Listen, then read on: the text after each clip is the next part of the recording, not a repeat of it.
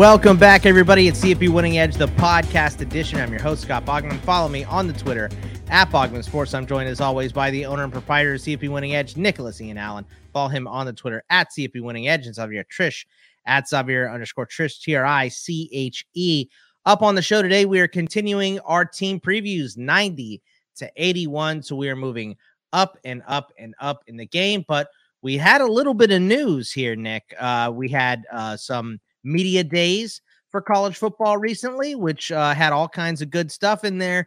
Now we know that Jimbo and uh, Nick Saban have no ill will, even though they uh, talked so much crap about each other uh, in the offseason. Apparently, uh, all that stuff is going to get swept under the bridge or uh, under the carpet or wherever you sweep things. We'll see. But we also had some other news and notes here, including Texas A&M running back Ainias Smith arrested on a DWI and weapons charge in Texas. Uh, he has been suspended from the team, but we don't know how much time he's going to miss. We had Virginia Tech edge rusher uh, Pheldarius Payne, uh, a transfer from Nebraska, expect to compete for a starting spot. Um, he was expected to do that, but he is going to miss the season with a ruptured Achilles.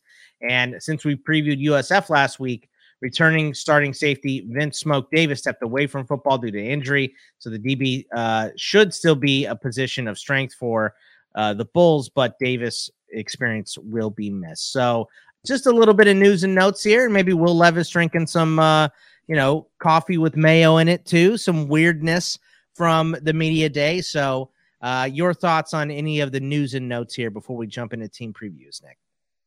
Well, the, I mean, I guess all of these are relatively impactful for uh, each of those teams, and there's there's a few things as we record. It's you know Friday afternoon um, that some some rumors flying that maybe Ainias Smith's going to have uh, some of these charges dropped or, or something like that. We will see. We don't know that at the moment, but um, assuming you know if, if this uh, works out as we sort of orig- originally thought, you know, DWI and weapons charges, you would you would think he'll probably miss a, a bit of time, um, maybe a couple of games, something like that. Hard hard to predict. Sometimes, um, you know, some of these suspensions end up being or, or feeling uh, too short or too long. So I'm not exactly sure uh, which way this will go, but um, you know, Smith's a, a really talented player, a guy who uh, is a starting wide receiver, has been a starting wide receiver the last couple of years, but also has played uh, running back, makes an impact on special teams. Um, even though you know Texas A&M doesn't uh, throw the ball all over the place, he he does have the ability to make an impact uh, as a receiver and in a variety of ways. So I think they will miss him. Uh, if he's unable to play a couple of games or, or even longer at Virginia Tech, Payne, you know, we don't necessarily know uh, what to, didn't necessarily, you know, know what to expect from him. It was kind of a late uh, commitment to Virginia Tech. He is in his last year of eligibility, so I'm not sure if this would be a situation where he might be able to get a waiver for an additional year. But, um, you know, Virginia Tech definitely needed. Uh, an upgrade, you know, coming off the edge, and he was going to be able to provide that, you know, relatively uh, productive player, five production points in his career. Only played about, you know, 350, 60 snaps combined over the last two years, but uh, was able to produce when he was on the field. So as Virginia Tech is, you know, working under a first year head coach in Brent Pry, um, it's a it's a loss. I mean, it's it's an area where they didn't necessarily play particularly well last year on the defensive line, ranked 90th in D line performance. So um, adding a player like Payne at the very least, you know, give would have given them a, another option, maybe inject a little bit um, for them coming off the edge. So I think they will miss him as well. And you never like to see a player um, be forced to walk away from football. And Davis at, at USF, um, I think from an overall impact standpoint on the field, I mean, USF was pretty deep at uh, the the in the secondary, the defensive back um, position, and, and they still rank top forty nationally in our uh, position rankings in the secondary, uh, and they still actually rank, you know, the the uh, number one in the AAC in terms of overall returning production. So, in some ways, you think, okay, this is something that they, um, you know, on paper won't be hurt too much uh, from, but a guy who had been there a long time, um, and certainly, like you said, they'll they'll miss his experience. I think miss some some depth for a team that, uh, as we discussed last week, we expected to you know take a bit of a step forward. And when you lose um, a veteran player, I would expect you know somebody with uh, maybe a leadership role in that locker room. Um, it's it's certainly going to hurt some. So none of these uh, probably are you know death blows to any of these in particular. Uh, you know these specific programs or uh, teams their seasons this year, but I think all of them uh, will be felt at least in some small way. So, Javier, your thoughts on uh, this bit of news and anything you want to comment on uh, from Media Day? So, do I have a chance to comment on Will Levis's uh, weird addiction to mayo inside of coffee? If yeah, let's hear it. I, mean, I, I, guess this is what the scouts I think it really disgusts Nick. By the way, I I think Nick doesn't. Think I, I think it does too. I, I, think Nick is hating this conversation right now. I can see his uh, face turning a little bit green as we're. Yeah, absolutely. Yeah, yeah, yeah. So. Uh, I might he might throw his hat if we continue to talk about it. But uh, no, I mean, I, I think uh, the Ainias Smith arrest is obviously going to hurt them as far as the receiving corps. Just in my opinion, just from a standpoint of reps, uh, he was a dynamic receiver, and you know it was somebody that they would have expected and leaned on, especially in the receiving corps coming into this year, which is with as much quarterback turnover as they've had. Uh, he probably was a guy they were expecting to take that next step and be a huge part of the offense in some respects this year. Um, but I think it was funny uh, that once again Nick Saban and Jimbo were asked about their altercation earlier this year, um, and that they were and that uh, Will Anderson spoke about it as well and said everything that what needed to be said uh, for A and M will be spoken on the field this year. Just you know, just mm-hmm. ramping up the hype that was already created. That's good. Um, you know, um, Kirby Smart essentially saying that he believes that there should be some type of salary cap, and that guys shouldn't be making over ten thousand dollars from the NIL. I was like, all right, Kirby, you're my guy, but that was a very dated take. Uh, yeah, uh, yeah. What was his contract extension uh, yesterday? years, 110 or 120 million dollars, something like that. Mm-hmm. Yeah. Okay. Yeah. Um, Shut your mouth. Give me yeah, a break. I thought, I thought, that was hilarious, especially after getting an extension of that magnitude. Yeah. And, you know, you, you want to penny pinch the kids, but you just signed what would I think make him a top five paid coach in college football as of right now. Um, yeah. So I thought that was hilarious. Is he considered a government employee? I can't remember. Yes, uh, yes, yes, yeah, they are. You uh, when you work for a public university, you are because um, mm-hmm. your school is obviously uh, through some way, shape, or form paid for. In the state of Georgia, it's through the it's through the lottery. But yeah, um, so yeah, he would be considered an employee of the state in that way, and so he probably is the highest paid public employee um, in the state of Georgia at this point. So yeah, man, I, I think coming into media day, obviously you're going to get a ton of sound bites um, going, oh, my god, um, coming into coming into media day. uh, Nick just shared a absolutely ridiculous. Uh, wow, uh, I, I don't know if that was on the magnitude of Ole Miss. Uh, I'll, I'll, go ahead and just say it now. Tennessee just received uh, notice of allegations detailing 18 NCAA violations and $60,000 of cash gifts given to football recruits, players by Jeremy Pruitt, his wife, numerous coaches, staffs, and boosters. Um, I don't hmm. know if this is wonder why Jeremy Pruitt's gone. Right. Look at that. I don't know if this is on the level of a Hugh Freeze. I can't remember all of the impermissible benefits that they gave away, uh, but this does feel very sounds LSU. a lot like Arizona State. Yeah, yeah, it does. Yeah, it does.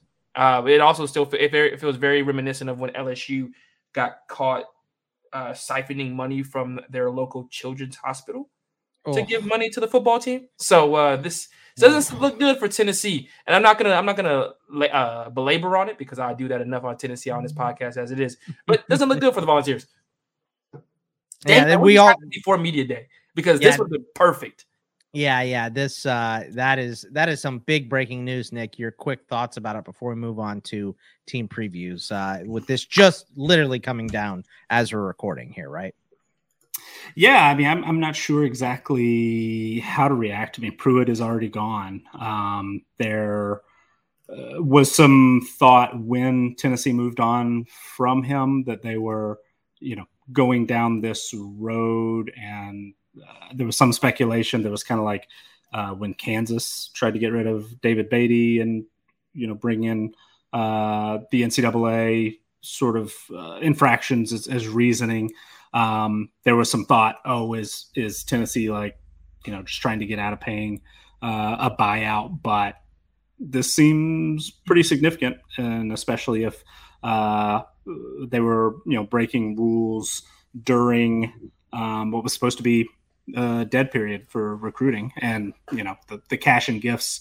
Um, I don't know how that all factors in now that NIL is a thing, and and I guess you, you, you still don't have money going directly from coaches to players, but um, it doesn't seem good. So we'll see. We'll see if there's any sort of fallout. Uh, definitely seems like you know the the head person in charge at the time while this is going on. They've already taken the step of uh, get rid of you know get rid of him, clean out the coaching staff. So um, maybe they won't get you know hammered uh, too too badly as far as um, any sort of scholarship reductions or you know whatever penalties sure. there will be.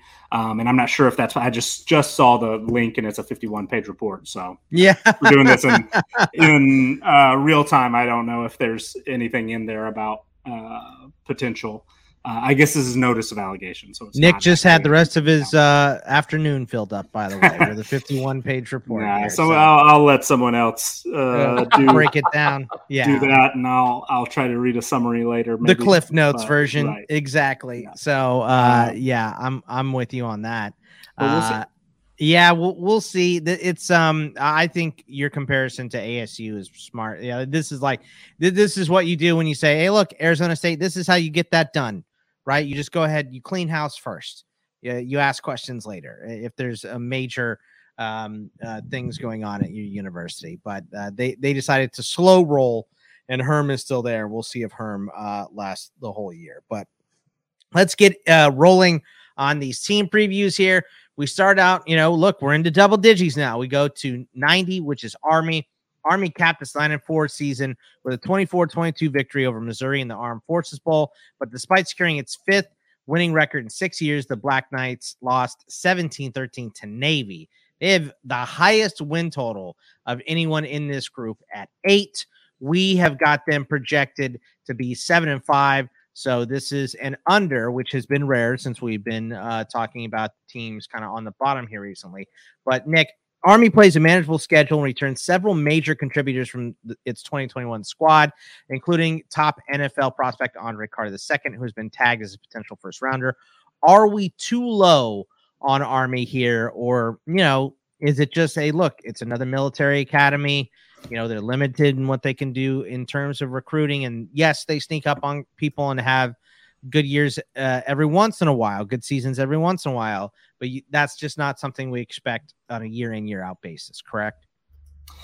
Well, so I, I think the question, you know, are we too low on Army? I, I think the short answer is yes.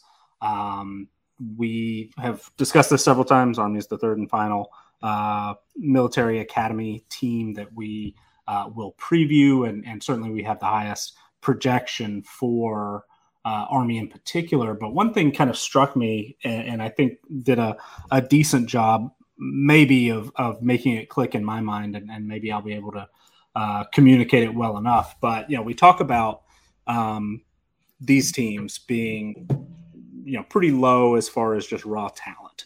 Uh, Army, of course, I mean Andre Carter, if in fact he does become a first round pick. I mean, he's he's obviously a very very talented player, uh, and Army has had you know has other talented players uh, on the roster, but just in in you know raw numbers, they don't stack up. At least the way we calculate it, um, using recruiting rankings coming out of high school uh, as sort of that first ingredient, and then layering on experience and production after that. Um, but they just don't stack up particularly well to 128 other teams uh, in terms of raw talent. They rank 118th in roster strength, 111th on the offensive side of the ball, 129th on the defensive side of the ball, and that's with a you know future NFL uh, player most likely. Um, yet consistently, they far overperform those numbers when we look at team performance. Uh, our team performance ratings last year, Army ranked 48th overall, 30th on offense, 66th on defense. If we look ahead to our 2022 projections in team performance, uh, they're right around 50 in all three categories 52nd overall, 50th on offense, and 45th on defense. And, you know, if, we're, uh, if, if, there's any team that we should look at and say, okay, the way, you know, we should rate, you know, power rate this team. Uh, maybe Army is is one of a handful that you know what let's let's throw out the roster strength piece of it, which is difficult for me to say because you know that's the biggest piece of the pie. That's sort of what separates us from some of the other uh, models, projections, you know, whatever you want to call us. Um, that that's sort of what separates us is is we do actually drill down to the individual player ratings build those up with position and unit ratings and then to team uh, roster strength ratings and you know gives us a, a, slightly different way of looking at it um, from a talent standpoint but a team like army it just doesn't doesn't translate. So you know they're 90th in our power rankings.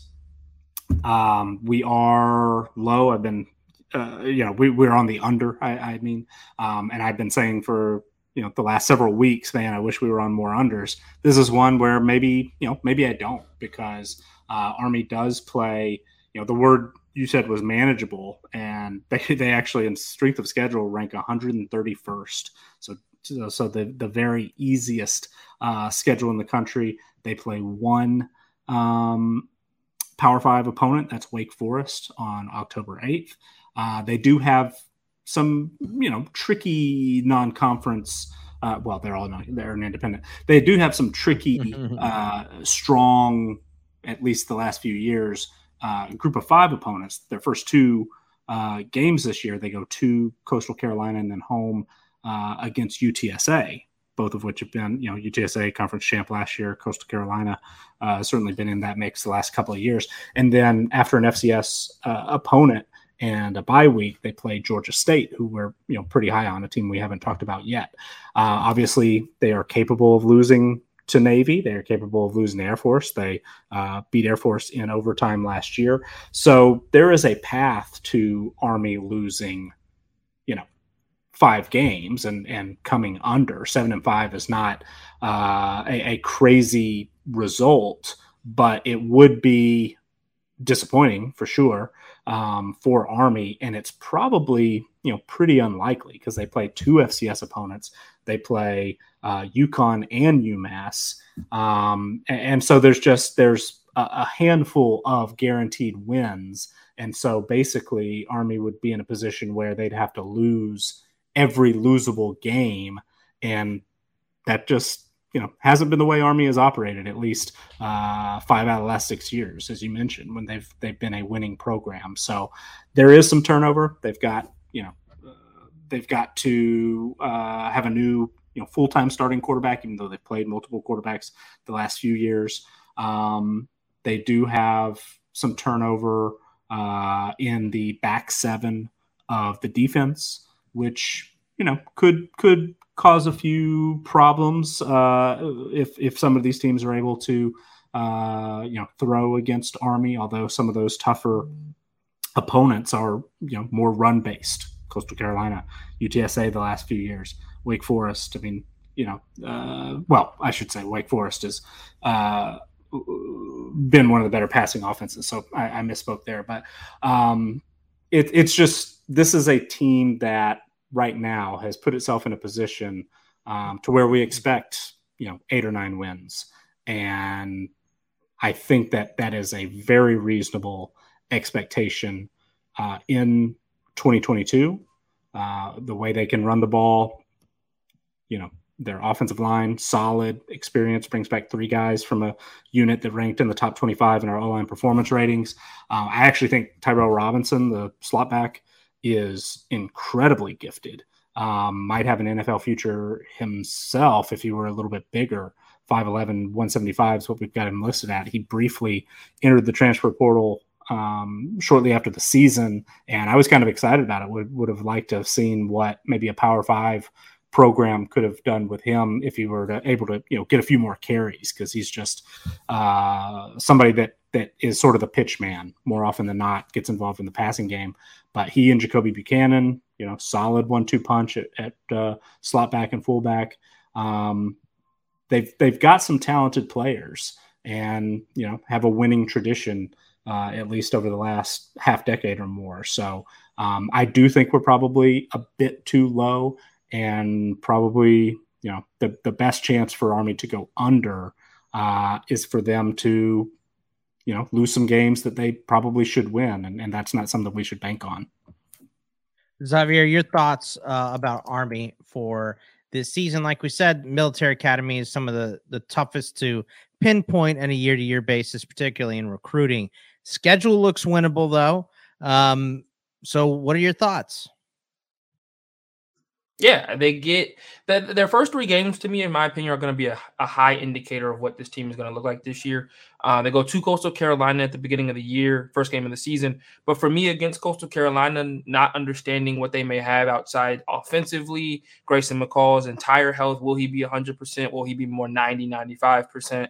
Uh, will have a huge key in that game to whether or not he can run or not. At the end of the day, if they can go 3 and 0 in the first three games, that proves a lot to me. If you're able to go to Coastal Carolina and win that game, uh, if you're able to beat UTSA at home, and then obviously I expect them to beat Villanova, but it's the first two games I'm really looking at uh, because after that, I think it's a very manageable schedule. You're really looking at, you know, and you can look at their schedule in bunches because they have not one, not two, but three bye weeks.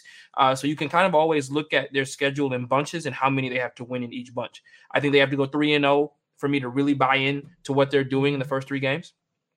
Then you get Georgia State, Wake Forest, Colgate, and ULM two and two at the very least. Three and one uh, is a possibility there. And then Air Force, Troy, UConn, and UMass once again two and two, three and one. So I think this is a team that obviously you know it's hard to always you know guess what Army is going to do because you really never know. They could have a really good year or a really bad year like we saw a couple years ago. But I, I'm leaning on the side of just going with the under just because eight games for me feels like a lot. I, I, don't know if they're going to be able to beat Coastal Carolina, even though I think that, that, that that's a game I would give them if Grayson McCall isn't 100%. Uh, but when you look at their schedule, I just I feel like there's too many games there where they're playing high powered offenses that they're going to have to be almost perfect against for them to win that game. Uh, you know, Coastal UTSA, Georgia State, Wake Forest, um, even Air Force has had a pretty good offense over the last couple years. I expect Troy to be a little bit better of a program this year than they have been in the past years. So I, I think that they're that these offenses are going to give them a lot of headaches, and that's the biggest issue with Troy, with uh, Army is if they cannot, you know, if they cannot stay away from the turnovers, if they cannot stop a team, then their offense doesn't do a good enough job of scoring fast. Uh, now, also on the flip side of that, Army when they do score when they're rolling, make the make the other team's offenses almost have to be perfect with the drives that they put together. So I'm going to go with the under. That still means they can win seven games. That still means they, they, they can make a bowl game. I just feel like saying that Army's going to be a nine win team and going with the overs is a little bit too rich for me.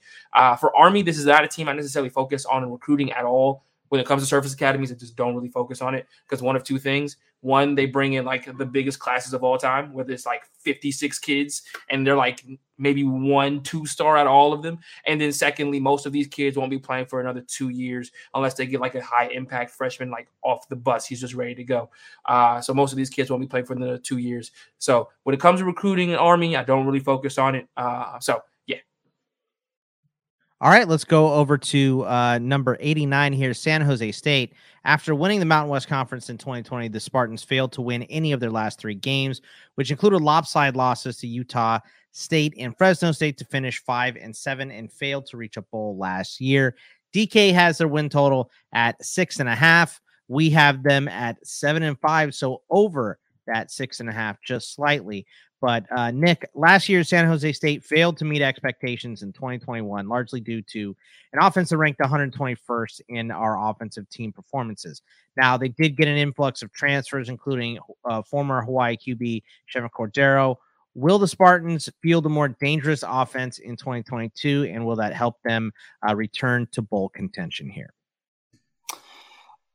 I'm a little bit torn. I think again the short answer is yes, they will improve. Partly, I mean, it's hard to be much worse than 121st in the country. I think that you know last year Nick Starkel came back for um, his super super senior year and suffered an injury, missed you know significant time. I think that hurt quite a bit.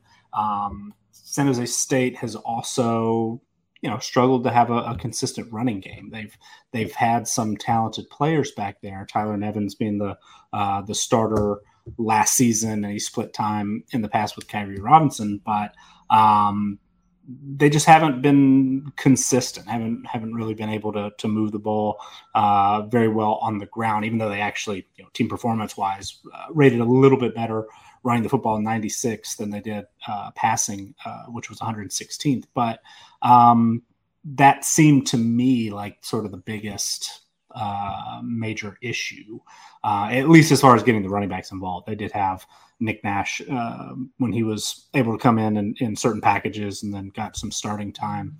Um, he's a, a, pretty you know dynamic runner, so it'll be interesting to see. You know, will they be able to maybe you know, I haven't seen anything. I know the last couple of years, it's always been speculated. Will Nick Nash uh, move positions? I believe he has played some receiver in the past, so it'd be kind of interesting to see. You know, he didn't necessarily get a chance to win this starting quarterback job because they went brought Cordero in. It sounds like he's pretty much cemented as the uh, the starter. They took him to Mountain West Media Days, you know, for example. That's usually a pretty good sign. Um, but Cordero's also you know, got the ability to uh, hurt teams on the ground as well. So it's not like Nash specifically would be that much of a change of pace. Um, so you know, if it were me, I would I would uh, try to get um, find ways to get both players on the field at, at the same time. So uh, something to watch perhaps there. Uh, but you know, not only did they bring in Cordero, but they also brought in a couple of transfers from Nevada. They benefited from that mass exodus uh, that that happened after Jay Norvell left, as we've discussed the last couple of weeks. They added Elijah Cooks, who's been you know hurt most of the last two years. He's only he's played fewer than 200 snaps combined over the last two seasons, but prior to that, um, was quite productive at uh, at Nevada. So big target has the ability, you know, to step in and, and be a number one receiver. Justin Lockhart has played much more uh, over the last you know several years. Um, the last two, I guess, at least specifically, but um, you know, maybe doesn't have quite that number one upside, but the two I think can be a pretty solid one-two combo. And then you know they do bring back two returning starters in Jermaine Braddock and Isaiah Hamilton.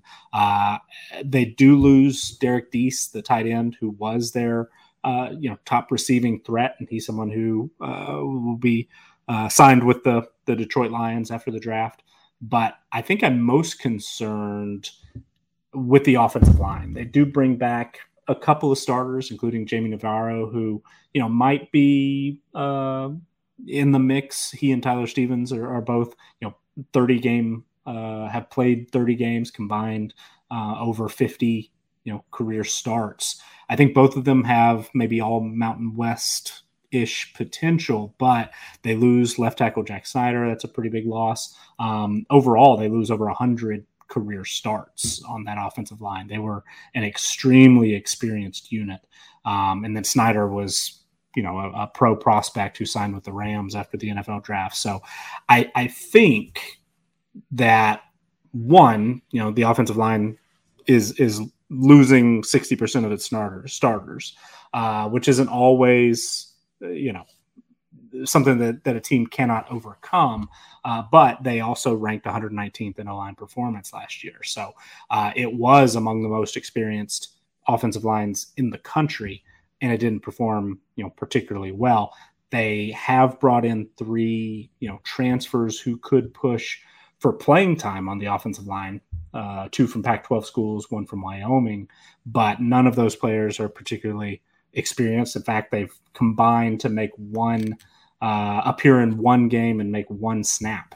Uh, play one snap and, and you know FBS college football. So um, it's a it's a little bit of a question mark. Defensively, I think this could be one of the better uh, defenses in the Mountain West. I mean, they actually rank second in the Mountain West in uh, roster strength. They're you know top 50 in the country on the defensive side of the ball. Uh, the front seven really good. Viliami Fehoko and Cade Hall both have um, all Mountain West you know performances in their background. They're both 100 rated players based on how productive they've been. Uh, Kyle Harmon has also been an all conference performer, over a 90 in his individual player rating. Ali Matau, uh, similarly rated, uh, you know, mid 80s at least, but similarly um, experienced. And Trey Jenkins has been an All Mountain West performer as well. So uh, he's a, the, the starting safety. They are thin in the secondary, at least on paper. They did add a couple of transfers, uh, both of which could compete for starting time. Chase Williams from USC and Elisha Guidry from UCLA. But that unit is is probably the weakest link. But still, I think this could be um, a really really good defense. And you know, a couple of of uh, tricky opponents in the non-conference: Auburn in week two, Western Michigan. Though they do get a bye week uh, ahead of that eh, on September 24th. Uh, they'll host Western Michigan. Um, but after that, you know, probably one and one start against Portland State and Auburn uh, in the first two weeks.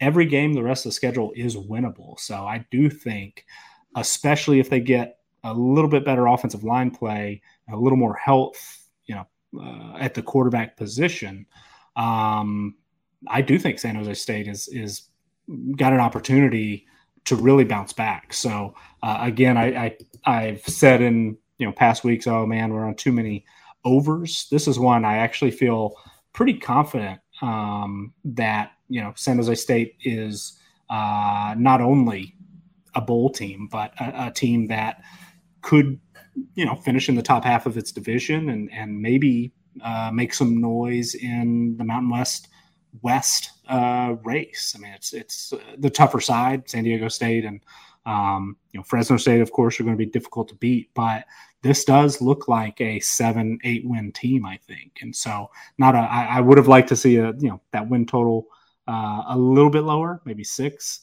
Um, but uh, I, I, do think that this team is is definitely capable of winning seven games or more. Xavier, your thoughts on San Jose State for this season? Do you think they're going to be able to step up, particularly on offense?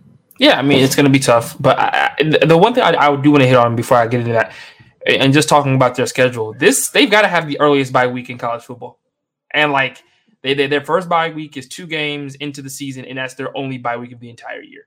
That, in my opinion, is just hellacious. That is going to be awful. You know, when you're a player, you you want a bye week after like five or six weeks, maybe even seven, right? But to play ten straight games sounds awful to do. And I just can only imagine what happens if this team, for whatever reason, sputters out the gate or it can't get their bearings under them and not having a bye week to be able to stop, stop, reflect, you know, take a take uh, you know a week off and be able to just kind of reassess things. Um, I wonder how it affects coaches when you have something like this. Uh, Nick, maybe you can speak on what that might look like from a coaching situation where you know you've got 10 straight weeks to having to prepare for back to back to back um, and then some and just what they what that might end up looking like for them if they aren't you know rolling on all cylinders. Now if everything's going great then you don't want there to be a stoppage of play. You want the you to, to keep rolling but if at any point they stumble which with their schedule being as tricky as it is that might be something that ends up happening. What that may look like from from you know an internal standpoint when they're like okay cool. We kind of just got to pick it up on the fly yeah, I mean it's it's definitely a grind, and and injuries are something you're always concerned with. You like a bye week, mm-hmm. uh, mid season, late season, because it gives guys you know a chance to one have a uh, week of practice where you ease up a little bit. You know, mm-hmm. maybe a day off, an extra day off early in the week, and then get some younger guys more reps. Let let some of the older guys, guys who are uh, your starters, main contributors um, might even, you know, sit out an extra day or something. Just just try to get a little healthier, get a, a little rested. So playing that's a that's a really great point. Uh, playing what nine ten games straight yep. at the end of the year is is definitely less than ideal. Um, so that's that is you know makes me sort of uh, think back and kind of reevaluate my confidence level, I guess, because that is that is something that you know we should think about. Yeah, no, and I think that with a team that's going to have to figure it out, especially offensively, and this is something that uh, as a player I, I, felt oftentimes whenever you know we played multiple games in a row and the offense just wasn't clicking correctly, that you kind of just need a couple of days to just get back to what you know run you know do do, do some routes on air do some seven on seven you know if it's been poor if, if you've been really that bad score some fictional touchdowns which do a lot for your psyche actually. When the plays work on on air um, they actually do something for you when you're not being able to see it in game just to to tweak a few things when you're able to kind of sit down for a week watch tape even if it's a team that you're about to play or the team that you just played be able to sit down watch tape and things of that nature. Um, from a quarterback situation obviously they're going to have to get some type of production from Cordeiro if he's the one that ends up starting. I'm a little skeptical about that for obvious reasons. He was up and down at Hawaii, but I think Nick hit around the head. This offense is going to have to figure it out quickly, and they're going to have to figure out, you know, and, and be somebody that hits the ground running. I, you know, if this team, to be perfectly honest with you, if this team was in better suits offensively, that Auburn game, I I would I would be a little bit more excited to see what they will look like against against Auburn. Uh, I just think that's a little bit too early in the year. They're also having to go to Jordan Hare. Um, I wonder. I want. I want to know what they're going to play like in that kind of humidity playing at Auburn. It's always a weird thing when you have to go from West Coast to the South and, and vice versa. We've seen A&M struggle going to UCLA in years where they were ranked, so it's pretty uh, it's pretty much the same going the other way, uh, other direction. So this team, I'm going to say they're gonna go under. That doesn't mean that they're gonna make they're not gonna make a bowl game. They can still go six and six um, and do that. I'm I'm just not confident with the way I'm looking at their schedule and the things you know the ifs that are on this offense, whether or not they're going to be able to rattle off seven wins this year. Uh, so yeah, I'm going to go with the under, which once again does not mean that they won't make a bowl. All right, interesting. Let's move on here to number 88, Georgia Tech. Georgia Tech started three and three last season with close losses to MAC champion NIU and Clemson, but they lost six in a row, including a combined 100 to zero versus Notre Dame in Georgia to finish three and nine. DK's got their win total at three and a half. We've got them at four and eight, so we're on the over slightly. But the Yellow Jackets play a brutal schedule, Nick, including non-conference matchups with Ole Miss, UCF, and annual rival Georgia. Can Georgia Tech win enough games for Geoff Collins to keep his job? And I know you've been a Collins fan. Obviously, losing Gibbs, a massive blow uh, to that offense. But what do we think about uh, Georgia Tech? Can they win enough to keep him afloat here? I'm not sure. I mean, even if they were to, you know, hit the over and go four and eight, uh, which is what we project, but still, I think would be a disappointment to uh, a large number of fans there and and you know Georgia Tech fans. Um, you said it was a, a, a, Collins fan. I I do remember uh, early on and seeing some positive recruiting momentum. I definitely uh, Uh, I, I, don't know if bought in was the right word, but in in some ways, I kind of feel like you know I, I was I, I, I, don't know you know I, I feel like I was had a little bit. Like I think I think it's it's pretty clear now that yeah he was able to recruit some really really talented players. Jahmyr Gibbs top of that list one of my absolute favorites in college football. Really excited to see what he does in Alabama. Um, was sad that he, you know, had to miss some time at, at Georgia Tech uh, the last couple of years because if he had been fully healthy and they had been able to to build that offense around him completely, you know, perhaps the uh, last year specifically might have. Uh, you know, gone a little bit differently maybe in that second half of the season. But um, you know, I don't know. I, I, I, I have read, have heard that probably the biggest thing in Collins's uh, favor is some of actually the um, economics behind it. that that Georgia Tech just doesn't really have uh, the money to fire him. Didn't have it last year and might not have it this year. Not sure. You know, you never know if that's uh, exactly true or or if some booster might come along and say, "Hey, yeah, let's get rid of this guy. Uh, I'll I'll you know fork over a, a chunk of it. Um, I don't know. Georgia Tech, in, in my experience, has not really been one of those places. So uh, if they show some improvement, if they win five games, you know, pick up a, a couple of upsets here or there, are you know pretty competitive week in and week out, there are probably you know uh, some paths, one or two, for for Collins to keep his job. I do think that you know you mentioned the schedule very very difficult, especially in the non-conference. Um, those are you know the Ole Miss game you would expect is probably uh, a loss. Um, the game against UCF is you know not necessarily if you're drawing up a, a, a schedule uh, to try to get back to bowl eligibility. You don't really want to pick one of the most talented, maybe the most talented group of five program uh, in the country. That's that's not, you know, especially you don't want to go on the road to play that team. Um, that's just not necessarily the the best uh, setup there, and it hurts as well that they open against Clemson um, on a neutral field. So it is in Atlanta, but it's you know at Mercedes Benz. It's not uh, on campus, which probably negates any you know sort of home field advantage, at least uh, other than logistics. Uh, but it, it's a it's a difficult opener, and so if Georgia Tech opens one and three, which I think most people probably expect.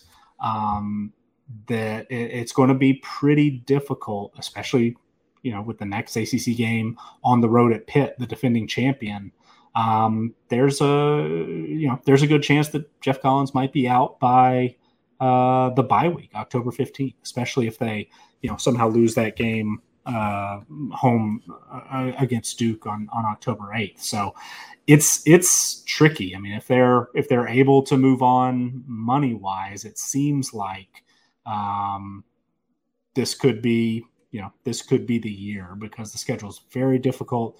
They do lose several of their most talented players. Um, they did have you know three starters in the secondary are gone, including two who are in NFL camps, one of which was drafted last year.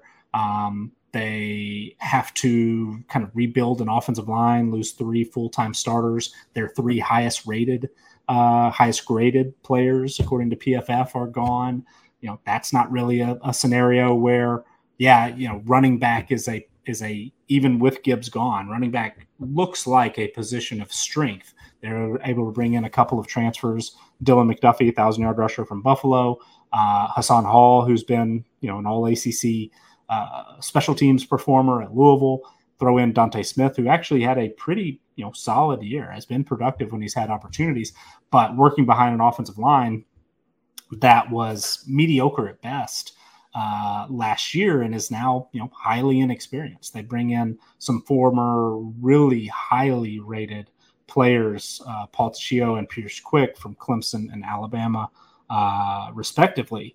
But neither of those guys played very much at, at either of those schools, and um, you know, offensive line's kind of hard to uh, evaluate uh, from the high school level anyway. So sometimes guys who are you know really highly rated don't quite pan out just as much it seems as guys who are you know lowly uh, lower rated uh, do develop. So I think there is a little bit of uh, you know some more questions on on offensive line uh, transfers maybe than at other positions, and, and that's a specific position of need for Georgia Tech. They also lost you know other impact transfers, uh, specifically on defense. Three guys who were starters last year: Jared Ivey, Jordan Domineck, were you know Domineck specifically best pass rusher they had. He's transferred to Arkansas. Jared Ivey will be on the opposing sideline when they are the you know uh, the other side of the ball when they play Ole Miss in Week Three.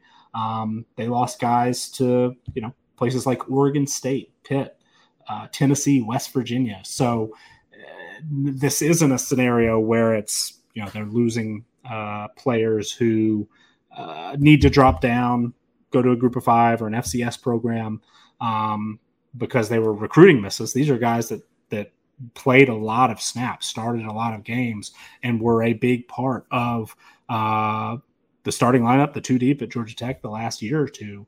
And to me, from the outside looking in, just decided they need to go somewhere where they can win more. Um, getting a, a, little bit tired of losing, and in some ways, you know, maybe uh, Geoff Collins is, uh, you know, whatever's uh, going on there behind the scenes. I, I could I could see how maybe some of the players kind of feel like I do, where you know maybe we were had a little bit. Maybe maybe this guy is just sort of a uh, talks a big game, uh, but hasn't quite you know followed through. He's been saying the thing about transitioning from the triple option for three years, and when you can, as we'll talk about in a, in a few teams, a team like Utah State completely rebuilt its roster through the transfer portal in one year and won the Mountain West Championship.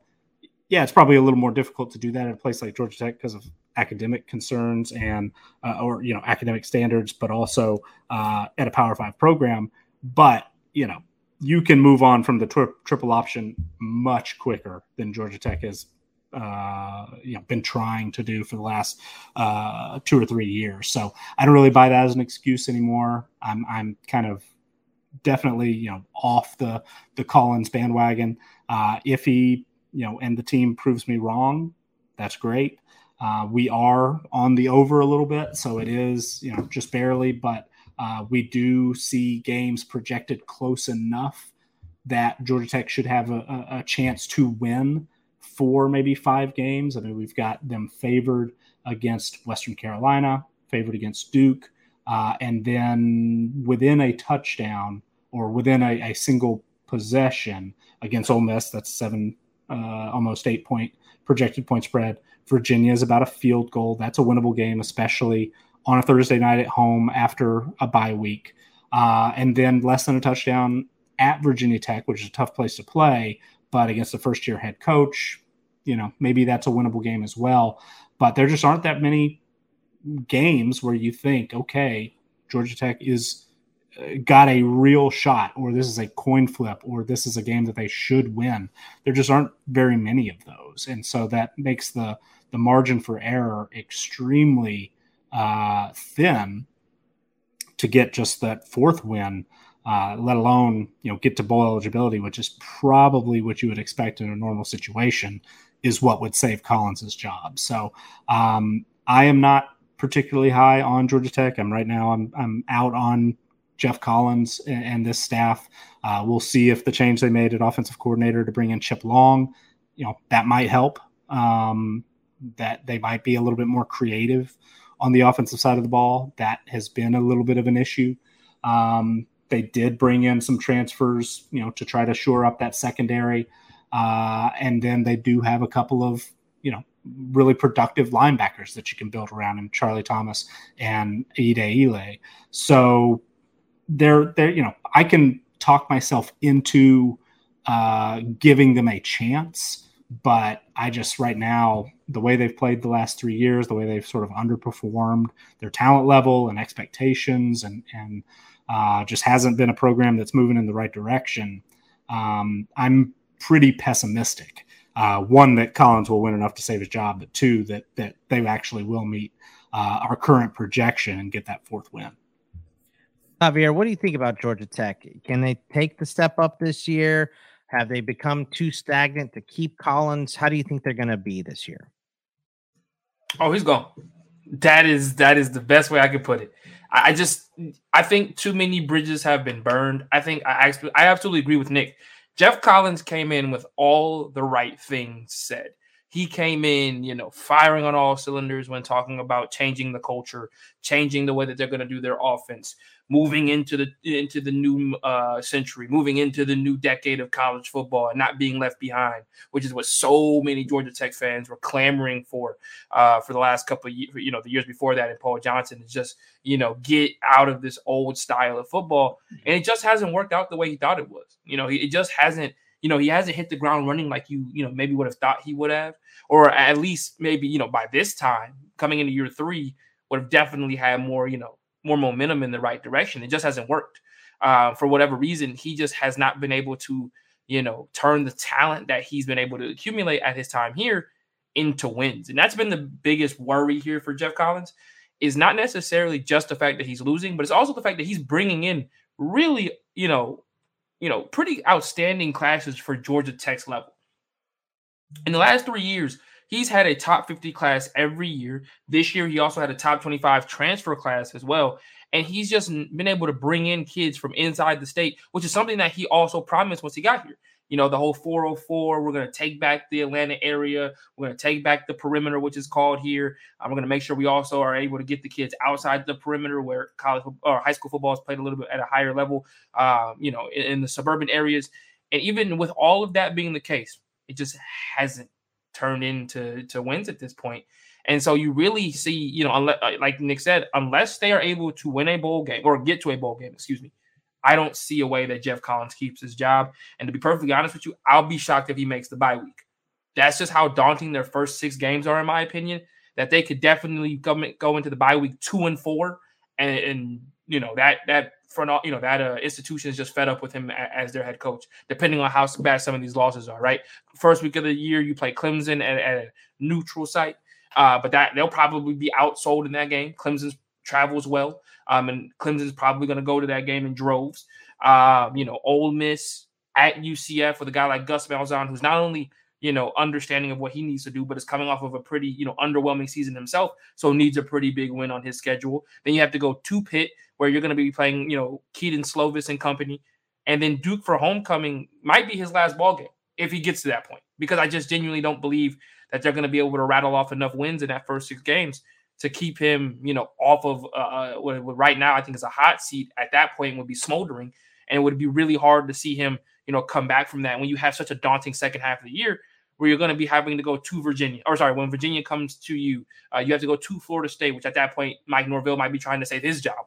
Uh, you know, playing a Miami team, which should be better this year, playing North Carolina, and then at North Carolina, at Georgia. This is could be a, very well a three to four win team, and four wins is not going to cut it for Geoff Collins, which I think would give him his third straight year of less uh, of less than five wins, if I'm not mistaken. So I, I think at this point you're you're really looking at a, a you know him in a in a really rough situation. And he's done a pretty good job recruiting, which was one of the things that I thought he would struggle in going into Georgia Tech. Actually, if he were to win four games this year, it'd be the most wins he's ever had at Georgia State, or sorry, at Georgia Tech under his tenure, which would be ridiculous uh, for a team that's gone three and three and nine, three and seven, three and nine.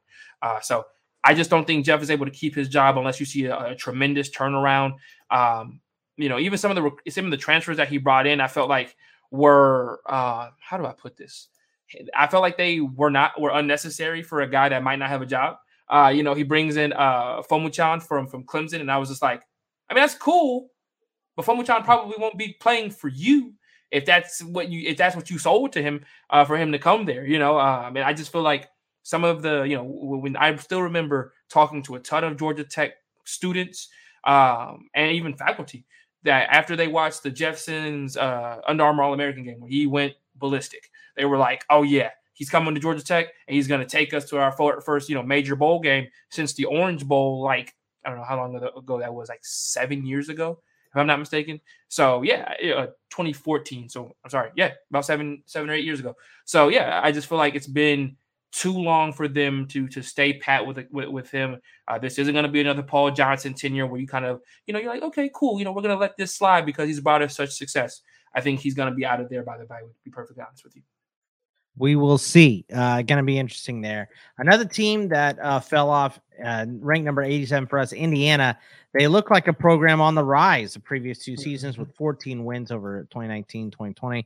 But injuries and effectiveness and just uh, bad juju uh, invaded the Hoosiers last year. They finished two and ten uh, last year, including 0 and 9, Did not win a single game against the Big Ten. Their DK win total is four. Uh, we have them at five and seven, so slightly over the four. But the question here is, Nick, you know, no one really fell as far as Indiana last year. They were one of the farthest droppers. They were incredible. It what were the two good seasons the blip on Indiana's radar for football, or was it the bad season that was the blip? Because uh, they historically have not been very good. Are they just returning to their normal spot, or do you think last year was a down year and they'll get back to competing at least in the Big Ten this year? I think that last bit of what you said is is uh, what I'm most ready to agree with. I, I think that they are definitely going to be more competitive. Are they going to be you know, a team that looked like a top 25 team um, in 2020. I mean, they were what six and one in the regular season and looked like they might be on their way to becoming sort of the you know second best team in the Big Ten East, at least uh, in that short time frame. Um, that's obviously changed. Michigan is now a playoff team, and, and Penn State continues to uh, recruit incredibly well and and just be uh, one of the top, you know, ten or fifteen most talented rosters in the country week in and week out. Even if they've underperformed a little bit uh, the last few years, uh, I, I I don't think uh, I, I, think people were a little too quick to buy in on Indiana as a sustained winning program. However, I think that uh, Indiana certainly has an opportunity to really bounce back. And um, this is another one kind of similar to San Jose State, where I'm glad we're on the over and I feel pretty confident about it. Um, part of that is, you know, this should be, uh, you would expect, a much healthier team. Last year, uh, they, I believe I read in the, the athletics state of the program uh, piece, they had 20 players who were designated as having a season ending injury. And then they had double digit other players who missed at least five games. So, you know, that is just really, really difficult to overcome when you've got 30 players missing a significant amount of time, uh, including some major impact performers. I mean, you know, DJ Matthews, uh, highly rated transfer wide receiver from uh, Florida State, looked like he was going to be a playmaker early in the year. Uh, suffered a torn ACL, you know, has maybe an NFL future as a, a special teams player, uh, if nothing else. I mean, he's been that good as a punt returner, and they were without him after the you know first four games. Um, quarterback, of course. I mean, I, I, probably should have started with that, but Michael Penix suffered another season-ending injury, and then uh, they ended up having you know their backup Jack Tuttle had a an injury uh, that cost him uh, a, a, big amount of time. So they were going down to playing a true freshman who has since moved to wide receiver and Donovan McCulley and a walk on at quarterback at the end of the year. And so, um, you know, if they're a little bit healthier at that position, whether it's Connor Bazelak, the transfer from Missouri, who it sounds like has the inside track to start, or, you know, if Jack Tuttle uh, is able to, to come back and sort of uh, maybe recapture the form that made him a, a four star recruit coming out of high school. They're able to mix in some talented transfers. You know, Shaun Shivers didn't uh, put up big numbers at Auburn, but he always seemed to have a run or two every time, you know, every game he played where at 5'7, 180 pounds, uh, he was a powerful enough runner that, you know, kind of had a couple of wow plays where he would, um, you know, run through somebody, uh, but also you know pretty pretty dynamic runner. Whether it's he or Josh Henderson, who's a transfer the the you know Thunder to Shivers' Lightning, perhaps at, at 215 pounds. Uh, he's a transfer from North Carolina.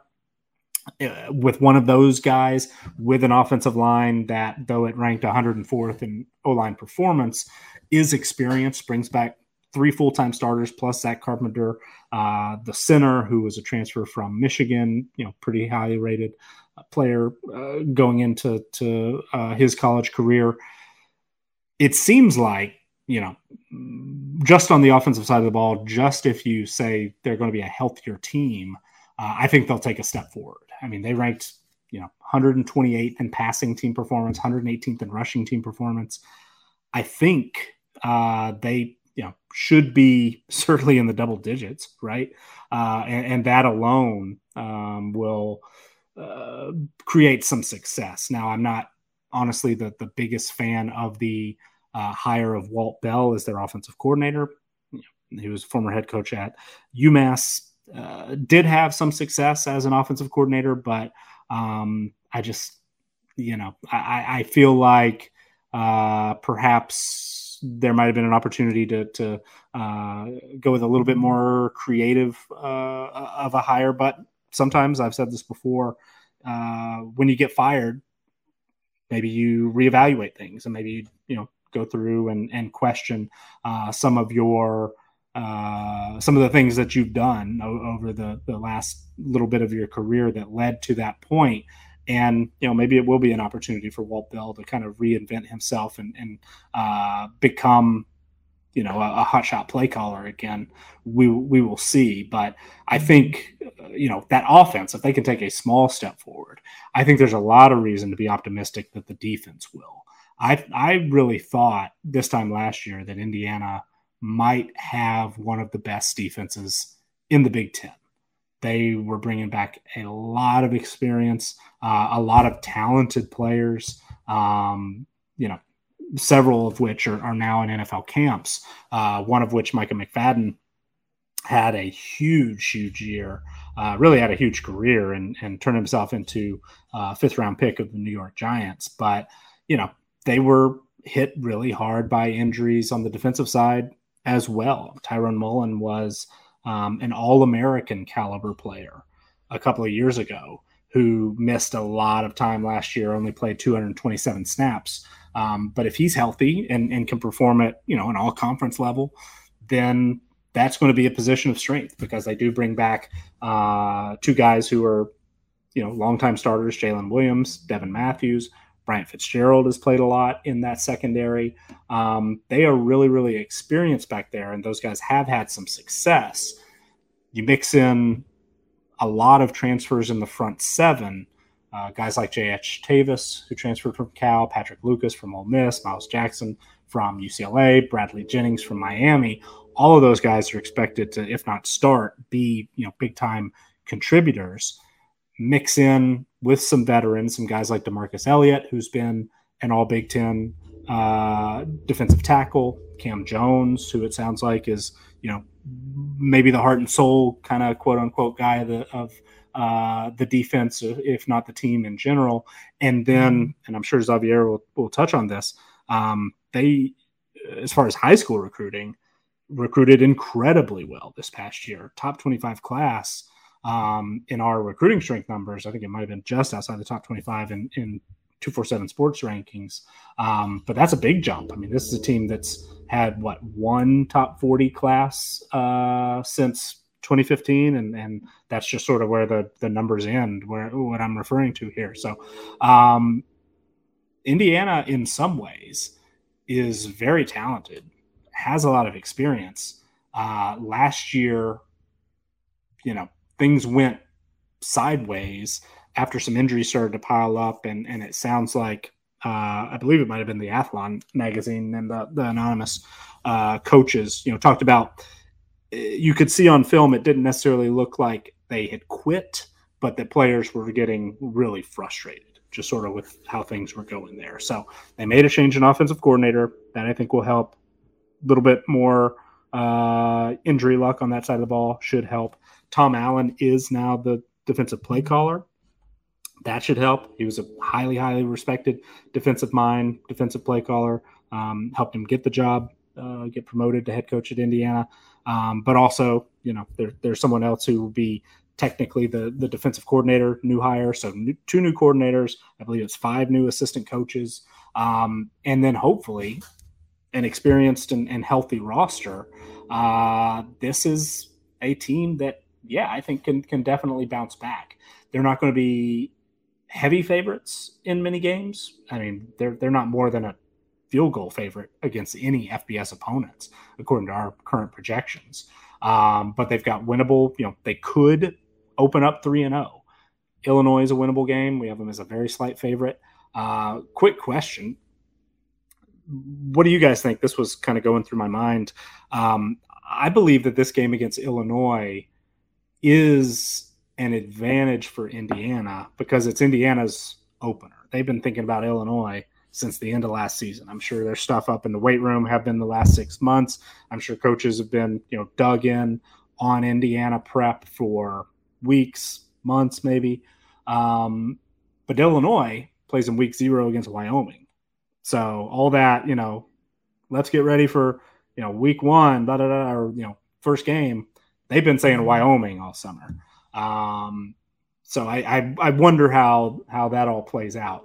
Uh, there might be a little bit of an advantage to Illinois to to knocking that rust off, but I think there's a prep uh, time and and you know the ability one that definitely goes in favor of Indiana. I think so. Uh, I mean, I think, so. uh, I, I think it almost has to. Xavier, what do you think? Your your uh, mic is muted there.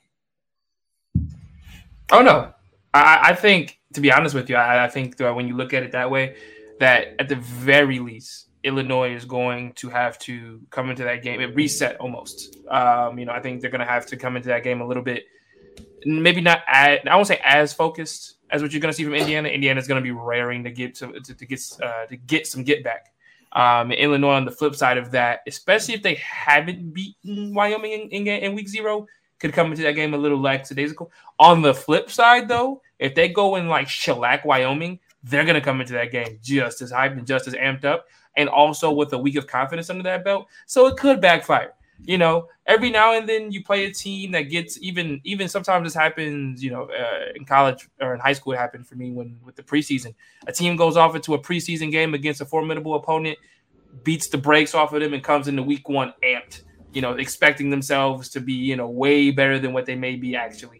Um, and sometimes that could just be, you know, something you have to deal with in that in that week one matchup where you're, you know, you're coming in amped, but they already have the reps underneath them to kind of come in there with a little bit more confidence, understanding what they have and what they just saw. So it, it could go both ways. Uh, it definitely could go both ways. Yeah, it's it's it's a just another you know little thing that that we don't mm-hmm. always have a way to account for it, uh, put a number on it. But it does seem like you know right now, yeah, we've got Indiana as about a half point favorite over Illinois. That mm-hmm. game is at home, uh, but I think that that extra sort of prep time and build up to it you know, I don't know what number I'd put on it, but might be worth a point or two in, in Indiana's favor. So right. um, that's a winnable game. Idaho, of course, they should we uh, should beat in week two, and then they play Western Kentucky, who they beat on the road last year, and this year's Western Kentucky team mm-hmm. not not as good, uh, at least we think, as, as last year. So uh, three and zero oh is definitely a possibility. Two and one, I think, is is you know the expectation. Uh, at, at the, the, the floor. Um, Cincinnati isn't the same old Cincinnati. And then, you know, this first half of the Big Ten schedule is manageable. At Nebraska will be tough, but certainly winnable. Michigan, getting them early, I think, is better than getting them late um, based on the turnover that they've had. And then Maryland and Rutgers, you know, definitely winnable games. Uh, coin flips in our projections, uh, but but certainly winnable games. Indiana has a shot at five and two uh, before the bye week, and and then you know it's it's incredibly incredibly tough after they play Penn State, Ohio State, and Michigan State, two of those uh, on the road after that bye week, and then of course the rivalry, uh, in-state rivalry with Purdue, another winnable game, but uh, certainly um, after you're going through that three week stretch of the, the toughest teams in the division, maybe the conference. Um, it, it's going to be difficult. But yeah, I think this Indiana team, I like the way the schedule sets up. I like, uh, you know, how the roster I think is going to set up, especially if they get a little more injury luck. I'm not as you know high on the change at offensive coordinator, though I I think that there's definitely uh, reason to expect that Indiana will take a step forward offensively and, and perhaps even a significant step forward offensively. And I think this is a team that's going to bounce back. So I am I am pleased that we are on the over. I think four is probably, I mean, you know, if this team goes four and eight, that'll be a disappointment again. Uh, I, I think that this team, a bowl game, is a reasonable uh, goal and a winning record is a possibility. Uh, Xavier, your thoughts on Indiana? Do you think that they can? Uh, is this the norm for them? Are they going to be bad moving forward, or uh, they were breaking out, then they slipped back to where they were, and now can they reach back up towards bowl contention? I think a bowl game for them has got to be the baseline this year. Like when you look at how they played last year and how abysmal it was, there's no way to go but up. Obviously, yes, they went to a 10, so there is a way for them to go down. I just don't believe it'll be that way. Um, you look at their non-conference schedule. Heck, you look at their first five games. I think you would be upset if you're an Indiana fan if you go anything less than you know four and one, maybe three and two. You might be comfortable with, but you should absolutely beat Illinois, Idaho, Western Kentucky, and then maybe you know at Cincinnati might be a little bit of a trip up. Uh, but you should be going into that first Big Ten match, or sorry, that second Big Ten matchup against Nebraska, maybe four and zero. Oh, you know, with with an opportunity to to really you know to start your season off five and zero. To be perfectly honest with you. It, you know, it, with what we've seen from Indiana over the last couple of years, this should be a team that bounces back this year. I also feel like they got just a they just met teams at the wrong time. Like they got uh, what we would find out to be a you know a hot Iowa team first game of the year. They got a playoff team in Cincinnati third game of the year. They get I got Penn State the fifth game of the year. Like their first five games featured three teams that at one point of the year would all be ranked in the top uh, the top ten at some point in the year. So I just feel like that was just a really bad draw. And then off of a bye week, you get Michigan State and Ohio State in back to back matchups. By that time, your season's dead. Like their season, and like they had last year, for the most part, their season was dead uh, by that point, and they handled the games that they were actually supposed to, which were Idaho and Western Kentucky last season.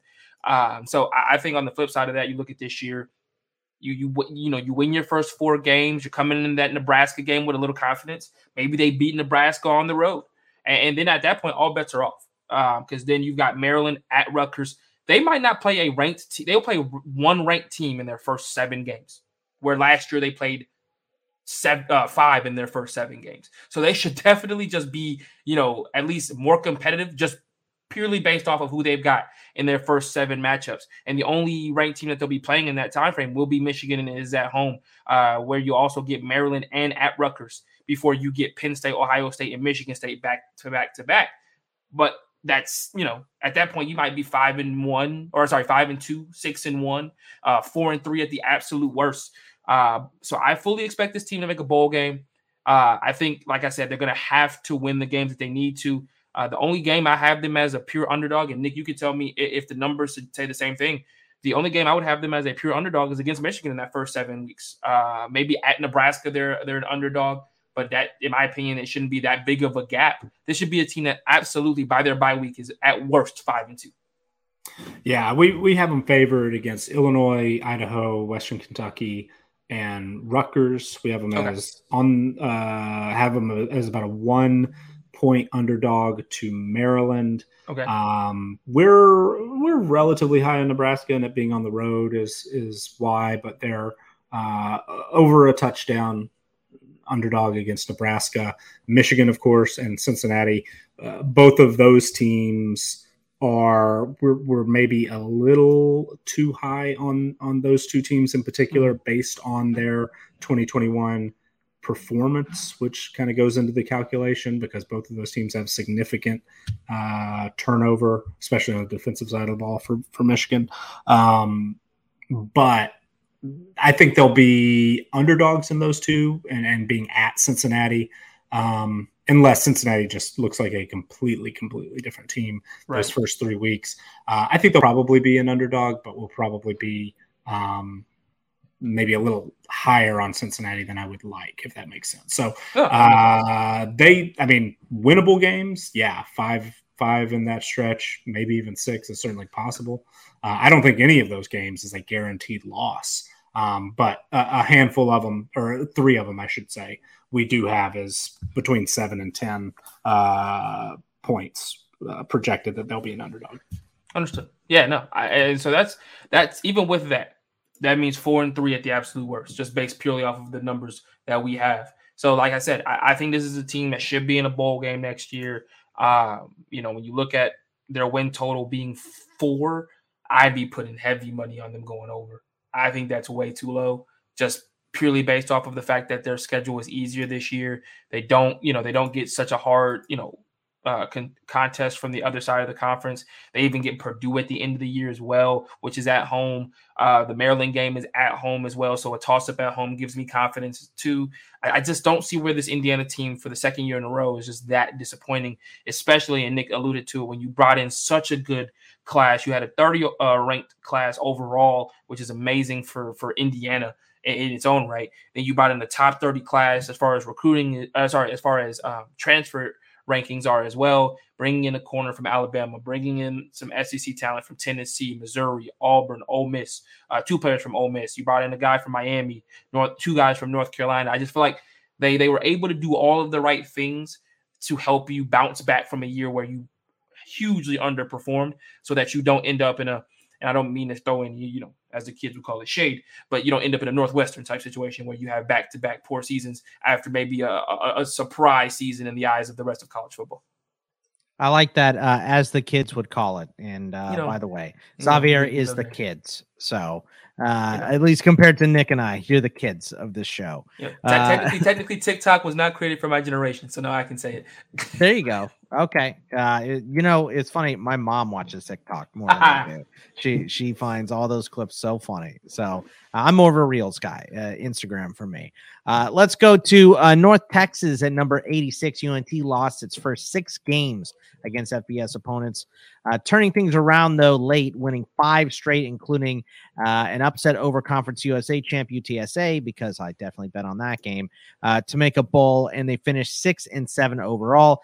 DK has them at six and a half. We have them at seven and five, so we're over on North Texas here, Nick. Uh, the Mean Green made huge strides defensively in 2021, but must replace several key players on both sides of the ball uh, because of graduation and transfers.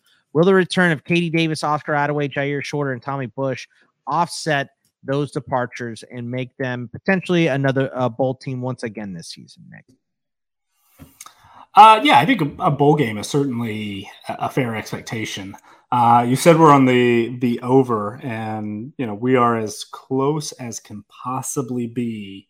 Uh, we actually, you know, again as we do this, we do projected point spreads for every game, uh, convert those based on past data to a projected uh, winning percentage, add those up, and you know, 0.51 uh, wins equals 51% projected win percentage in, in week one against uh, UTEP. So add all those up, and we're at 6.51 uh, projected wins. So there is no edge whatsoever here. Uh, we could absolutely just as easily go under, but I, I do think I'd rather be on the over. Um, North Texas last year, the offense surprisingly, was the weaker of the two units, especially when all was said and done. It, it, you know, you mentioned it was kind of a tale of two seasons, and the defense it took a little bit for them to to come on, but um, they really turned it around in uh, the second half of the year and finished you know top 50 in defensive team performance uh, top 35 against the run and north texas under seth littrell has pretty consistently, you know, put up solid offensive numbers. Last year, they took a big step back, especially in the passing game. They finished 80th in offensive team performance overall, 41st uh, rushing, and 110th passing. And part of that, I think, was a, a, couple of the names you mentioned, guys coming back like Jyaire Shorter and Tommy Bush, uh, both of which missed significant time with injury, and both of which were, you know, considered maybe, you know, potential all uh, Conference USA wide receivers last year. Tommy Bush, the four star transfer from um, Georgia. Jyaire Shorter uh, had been incredibly productive prior to 2020, but he's missed time each of the last couple of years. But a bigger, you know, Bush is the taller target.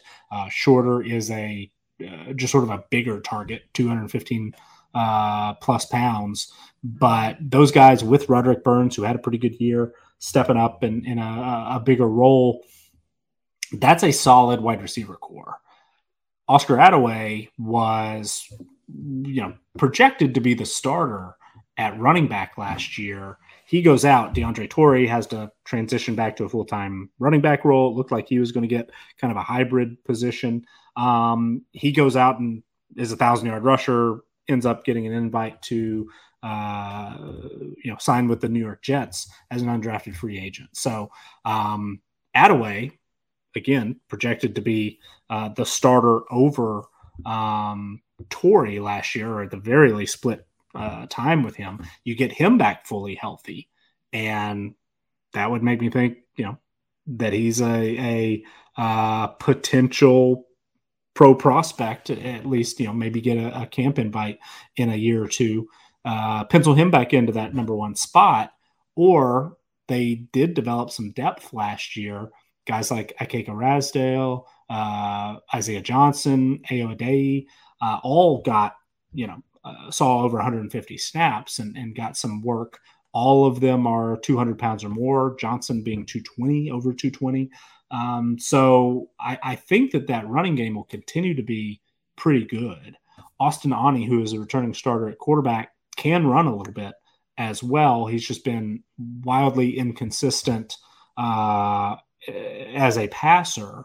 And to address that, North Texas went heavy into the transfer portal. Not only is Aune back and Jace Ruder is back, but they added Grant Gunnell, former starter um, at Arizona, uh, or you know, made six starts at Arizona. Was projected to be the starter after he transferred to Memphis um, last year. Missed the season with a uh, you know significant injury. He's back. Hasn't played much in the last couple of years, but was a I believe he's he was the all-time leading passer in Texas high school history when he came out of school, if, if I'm mem- remembering correctly. So, uh, you know, a guy who was highly uh, rated coming out of high school looked like maybe the future of that Arizona program until uh, things went sideways. Could be a big get. Um, but they added Gunnell after they had added JD Head, transfer from Louisiana Tech, and Stone Earle, who was a starter at Abilene Christian at the FCS level. So they brought in, you know, a lot of guys. It looks like a, uh, this quarterback competition could be six deep, uh, which includes a returning starter. And you think, okay, Seth Littrell is going to going to find somebody to give North Texas uh, better quarterback play if he's got a healthy group of skill position players to work with, and they added a couple to the mix as well. Guys like Jay Maclin, who was a transfer from Missouri, Latrell Neville from uh, Nebraska, four returning starters on the offensive line, including an all conference center. You know, this offense should be better. They should be back to the the consistent, uh, you know, North Texas offense they ranked 30th in offensive team performance in 2020. Had a bad year in 2019, but they were, you know, 53rd in 2018, 38th in 2017. If they can move into that uh, 50s range, then if the defense can kind of uh, hold, not slip too much, then I think this North Texas team is going to be, you know, a, a contender in Conference USA. And we've said every team so far could could potentially be. That's just sort of what Conference USA looks like uh, this year. But I, I do believe that. I think they'll have the ability to beat anybody on their schedule in conference play, and that includes UTSA and, and Western Kentucky and UAB, who they play those three teams in a four week period. So you know, pretty tough uh, schedule setup. All those games are on the road, but still, you know, none of them are, are uh, games in which uh, North Texas is a double digit underdog. I mean, those are those are going to be games where they've got you know maybe a touchdown underdog against uh, Western Kentucky or UAB. 35 30 you know to 40% chance of winning any of those three games so you would expect they'll win one uh, maybe maybe even have find a way to, to win a second but defensively is now a, a, little bit of the issue. They they were able to turn it around under first year defensive coordinator Phil Bennett last year. They got an incredible pass rush uh, out of guys like Grayson Murphy, Gabriel Murphy uh, up front defensively. Um, Dion Novil was uh, an undrafted signee uh, with the Los Angeles Rams, so they're they're going to be missing some guys who made a big impact up front. North Texas last year ranked 13th in our defensive line performance ratings. It looked like they were going to lose Katie Davis to the transfer portal just a week or two ago. Sounded like he was getting some immediate interest from teams, you know, uh, in the SEC. Texas A&M, I remember specifically, was in the mix, but he decides to come back, and you know, you you love that because he's an all conference performer, somebody you can build around in the middle of that defense. But they've got questions up front, and they also lost half their secondary, um, including you know again a, a couple of guys who transferred out. So there's a lot of moving parts, and North Texas, I think, you know, will benefit similar to Indiana from just a little more injury luck, especially on the offensive side of the ball. I think that the step forward they took defensively last year, it's going to be tough to maintain a top 50 level based on the guys that they lost up front, especially as good as they were uh, defending the run.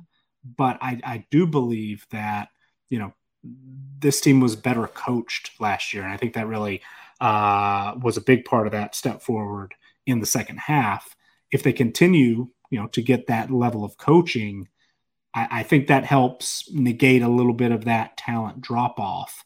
And we might see, like I said, not a top 50 defense, but maybe top 75, something like that. And so if your offense can move a little closer to that top 50 level, then this North Texas team is absolutely going to be in the mix for a winning record, a bowl game. There are a lot of winnable games on the schedule, uh, a lot of toss ups, like I mentioned. Those those uh, top rated teams in Conference USA, they they are going to be in those games, even though the, the schedule doesn't set up particularly well uh, with playing all three on the road. But I think that there are enough winnable games elsewhere that even if you go 0 3 in that stretch, th- this team is going to have a chance to get back to a bowl game. And, you know, seven wins in the regular season is a very reasonable goal and expectation. Xavier, your thoughts on North Texas this year? Do you think uh, this is they're going to go bowling again, or do you think that uh, maybe it's too much to replace?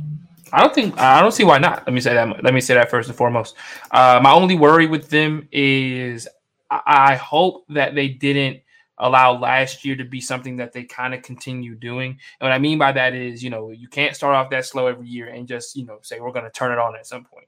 You know, sometimes that does become a, a place for kids to be able to kind of point towards and, you know, fans alike where they're like, yeah, I know we started off one and three. Well, fine. We can turn it on like we did last year.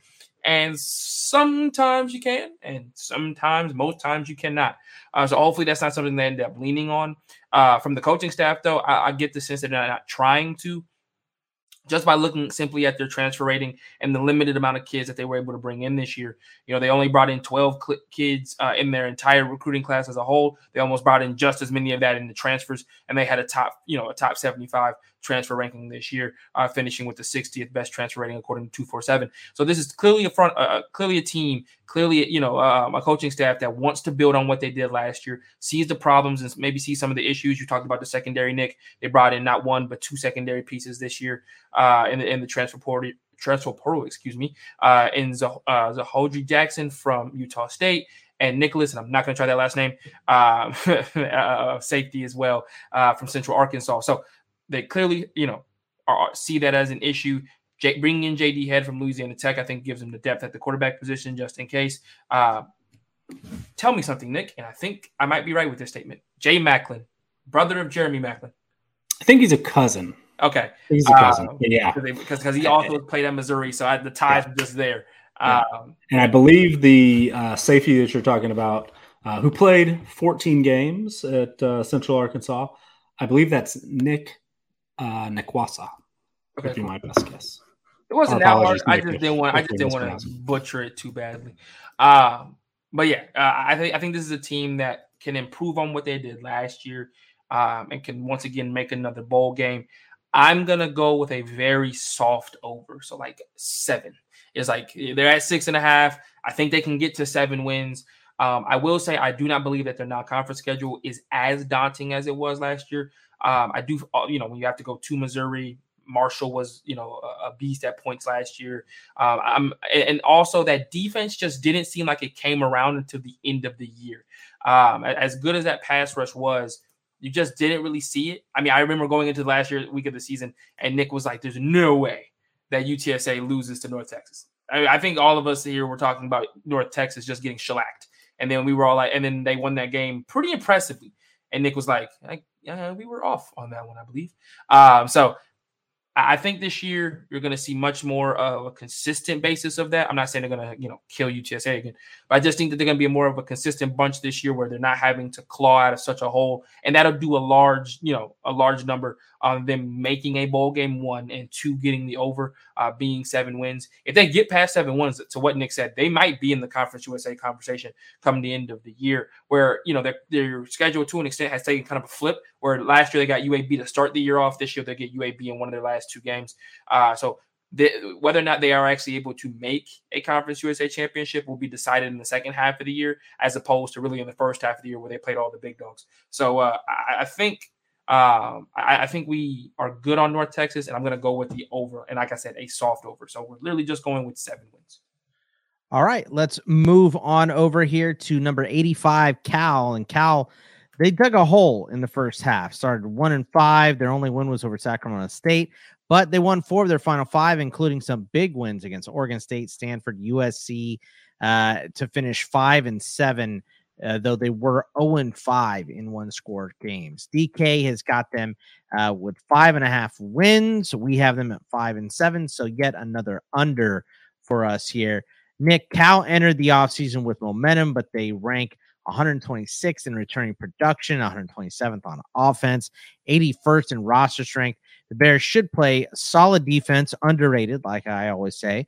But will the offense score enough to get them a bowl big, uh, a bowl bid? That has been kind of their uh, bugaboo the last, uh, you know, I don't know, decade. Is whenever the defense is strong, the offense doesn't play very well, just like my Cheez-It Bowl of Cal versus TCU, where I saw nine interceptions. Great defense, bad offense. Uh, that has been the trend. Is that going to continue? So I was prepared as we were, you know, as I was researching Cal, reading up, you know, looking at, at our numbers. I was prepared to be very pessimistic. Um, I mean, part of it, Cal has one of the on paper, least talented rosters of any Power Five school. They rank 81st in roster strength, 80th on offense, 84th on defense. There are only 65 Power Five, you know, schools. Um, so that's at or near the bottom in, in each category. And then you look at returning production. Uh, it's not always, you know, doesn't always indicate a, a uh, major bump or fall, but if you're on the extreme ends, it usually does. And Cal actually ranks 126th in overall returning production, including 127th on the offensive side of the ball. They're only 78th on defense, but if you look at, you know, they lost two guys who got drafted last year and, and two others who are in uh, NFL training camp. So, though the numbers aren't quite as bad on the defensive side of the ball, they did lose some of their you know best and most talented players. So I was ready just to be yeah, Cal. Man, I'm glad we're on the under. There's no way this team's going to a bowl. Uh, this could be one of the worst Power Five teams in in college football. But I mean, one they they play a little bit of a, a style that we've discussed in the past where uh, they play solid defense. They have a track record as a uh, consistently tough defense. They they only ranked 59th in defensive team performance last year, but they were top 30 defending the pass, 59th against the run uh, in our team performance ratings. And I think that was a little bit of an underachievement. They they had some injuries that um, you know definitely played a role. Brett Johnson had a uh, was injured in a car accident starting defensive end before the season started, so he he ended up uh, not playing at all. Uh, Kuony Deng, who you know one of those undrafted free agents, only played 63 snaps because he had uh, a significant injury that that you know cost him. Um, they they I think you know usually you would expect Cal to to uh, even perform a little bit better, and there's a chance even though there's you know some significant turnover, they do get Johnson back. They did bring in a couple of transfers, including Jackson Sirmon, starting linebacker, likely starting linebacker, uh, who transferred from Washington to play under his father, who's the defensive coordinator, uh, and then Xavier Carlton, you know, played 200 plus snaps at Utah uh, last year and, and probably projects to be a starter up front for Cal. I think they're going to be fine on that side of the ball. The question, as it always has been under Justin Wilcox at, at Cal is will the offense do something? Um, you know, last year they actually ranked decently well in uh, a lot of our numbers, at least not, you know, worst of the worst. They were 60th in overall team performance, only 93rd passing, but top 40 running, and had a pretty good, you know, one two punch at running back. Uh, Damien Moore was a returning starter last year. He and Christopher Brooks kind of combined. Brooks has since transferred to BYU, uh, but Moore is you know back and, and capable. Um, I've heard some really good things about a true freshman there, Jaydn Ott. Sounds like he's going to have an opportunity to get some playing time uh, alongside you know DeCarlos Brooks, Chris Street, um, kind of right now backing up more, but. Uh, you know, Ott is the highest rated recruit of any of those. So there's certainly a chance, uh, and he's on the bigger side, close to 200 pounds, that, you know, seems like he's ready. He might actually step up and, and be a starter or co-starter there. Um, I, you know, they brought in Jack Plummer, transfer from Purdue, who had been kind of in and out of the starting role there um, the last uh, couple of years. Started uh, more than a dozen games. Um, there's some some things to you know give a little bit of optimism. Um, yeah, they have to chase replace Chase Garbers, who though not spectacular, was solid as as quarterback there. Getting Plummer, you know, it, it's it's not a positive, but at least the drop off probably shouldn't be quite as significant as it might have otherwise been. They do have to replace basically, you know, their starting lineup uh, at the wide receiver and tight end position. Four starters: Kekoa Crawford, Trevon Clark, Jake Tonges, the tight end, and Colin Moore, also tight end, uh, are uh, you know onto their professional careers.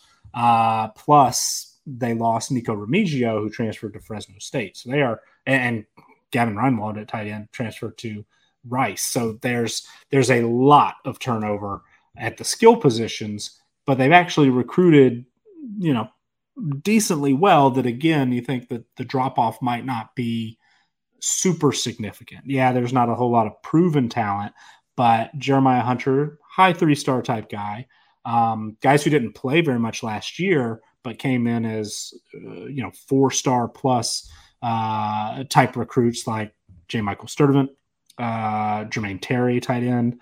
You know, will those guys take another step forward?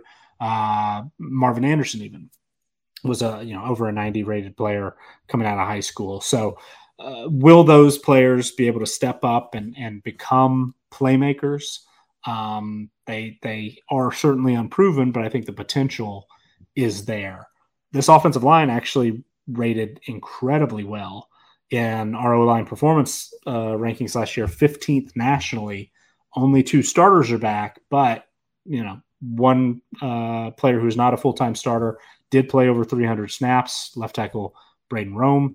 Uh, they also bring in Spencer Lovell, who you know played a, a, significant number of snaps, over 250 at Arizona State last year. So uh, again, the, the it's not like that uh, talent or, or, roster strength number is improving, but it's not as big of a drop off as that 127th number in returning production might indicate.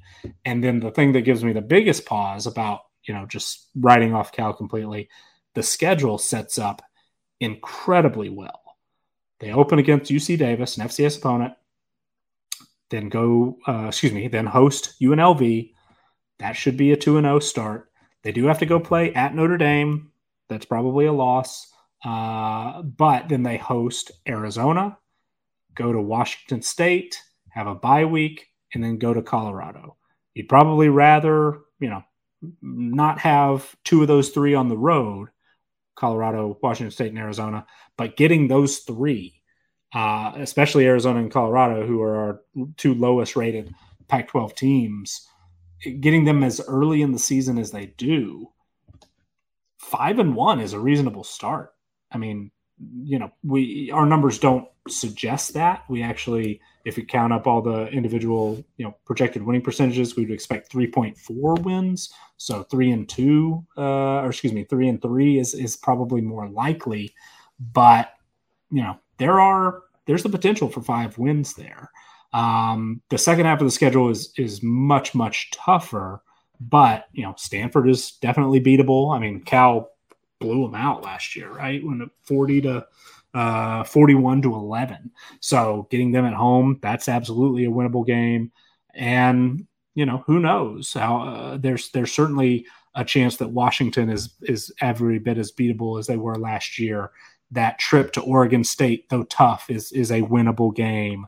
Uh, USC, UCLA, you know, have a tendency to to underachieve their talent level. Um, so those aren't out of the realm of possibility. The game against Oregon, first time head coach, you know, that first time offensive play caller. So that might be a, a situation where Cal, who plays such solid defense and is highly respected on that side of the ball, um, you know, that might give Oregon a, a bit of trouble. So I I didn't like Cal. I mean, just did not think things were set up for them to be. I mean, yeah, maybe their style of play would keep them competitive, but I didn't think this team had a shot at a bowl game. But I started looking at the schedule, and man, I mean, you you could at least in the first half couldn't have drawn up a better, uh, other than the trip to Notre Dame, which is a little bit weird, uh, but you know, still understandable. Other than that, I mean, you couldn't have drawn up a, a better uh, first six games if you're trying to get over that hump and get back to a bowl game. So I think still I'm I'm glad that we're uh, technically on the under, but I don't know, man. This this schedule, there's a there's a lot of winnable games. Xavier, your thoughts? Do you think that uh, Cal uh, has a chance to be a bowl team here, or is this lack of offense really going to just smother them? I, I, mean, Nick hit on the head. If they can go five and one in their first six, all bets are off, right? Then they just need one. Like now, granted, they get a hellacious back end of the year where they're going to have to play Washington, Oregon, USC, Oregon State, Oregon State being on the road is never an easy task. Stanford and UCLA, you know, that's going to be hard. Like it's going to be difficult for them to, to, to, for me to find a comfortable sixth win for them. But I won't rule out just because of how easy their first five, six games are, in my opinion. Uh, unless they have a blip on there where they lose to Arizona or you know they just can't handle going to Pullman and they lose to Washington State, then by all means they should have a team going into the, you know, yeah, going into a rough start of the year, or, or, sorry, rough end of the year, should be able to squeak out a win. Now, Cal's also been a team that's given some of these programs uh, hell the last couple years, especially defensively, right? Uh, they do get Washington at home. That could be a game that they end up pulling out. Uh, they do get Stanford at home, who's just know what Stanford looks like at that point in the year. That could be a game that they end up pulling out as well. UCLA, UCLA at home is another one. Uh, so I, you know, where where Cal absolutely offensively scares me game, you know, week to week basis. If they're going to be even able to put up 20 plus points, uh, I, I, just see a team that maybe, maybe goes ahead and gets back or gets back to a bowl game and is able to, you know, get the, the, the over just ever so slightly by the skin of their teeth. Um, this would be a bet that I would definitely be sweating all season if I made the over, to be perfectly honest with you. Um, on the recruiting trail, this is definitely a team that saw itself uh, as needing to get better right away. Top 50 recruiting class as far as a transfer rating is concerned. Uh, you know, they were able to bring in quality. They went they went for quality over quantity, uh, bringing in only six guys, but all of them being three stars or higher. Um, and in the case of uh, uh Xavier uh, Carlton out of Utah, uh, a four-star high school recruit and a four-star transfer, which is really big for two four seven. If you're able to bring in both Jack Sirmon, uh, Jackson Sirmon, excuse me, from from Washington's another one. Washington typically puts out pretty good linebackers. So does Cal. So for him to go there, uh, you know, I, I, think he'll hit the ground running um, and be somebody that can uh, immediately contribute for them. Uh, they brought in a ton of defense. Uh, they brought in out of the six transfers, four of them uh, were defensive guys. Um, so I'm really excited for that as well to see what they're able to do. they did bring in, you know, Jack Plummer at quarterback from Purdue. Is he going to be somebody that helps them offensively? Who's to really say with Cal? I feel like, and, and you guys can correct me if I'm wrong. I feel like Cal haven't hasn't had like a, a good offense since Aaron Rodgers left. I just Jared I, Goff. Oh, cool. There we go. I was like, when, I when Sonny Dykes was there, they had no defense, and so it's been it's been like just an extreme shift one to one to the other. Fair but, enough, Scott. Thank you for thank you for, for mentioning Jared Goff. I, am sorry, I, I, forgot. I just hasn't you know uh, slipped my mind there. But yeah, I, I just feel like every year we go into talking about Cal the same way since we started this podcast, which is, hey, if Cal has an offense, they might be pretty good. But if Cal has an offense, they, they may have been able to compete for a Pac-12 championship at this point. How good their defense has been in the past couple years, and how much much their defense has had to carry them to seven and five seasons and six and six seasons over the last you know uh, you know uh, four or five years. So once again with Cal, if their offense is able to provide them a pulse, especially during the back half of the year, this is going to be a team that wins six games and gets to a bowl game.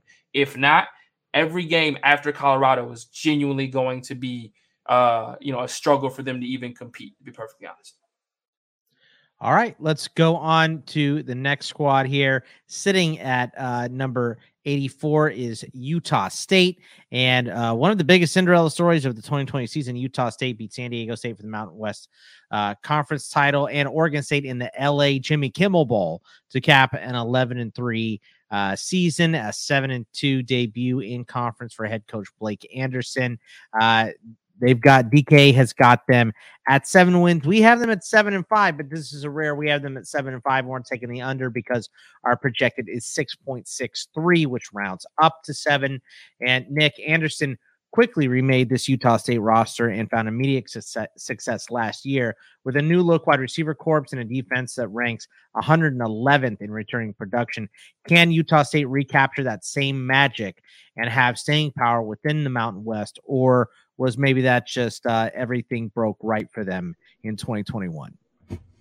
It was a, a, pretty perfect storm in 2021. I mean, we were we were pretty high on Utah State and, and the way that we incorporate transfers into our roster, you know, strength calculations definitely gave Utah State a bump. We expected them to improve, but I, you know, I don't think anybody saw uh, that team from 2020 becoming Mountain West champions last year and winning 11 games. I mean, it was just pretty, pretty incredible. Um, they had a lot of success. Uh, you know, the, that receiving core you mentioned, turnover. They lose three receivers who caught 10 or more touchdowns last year.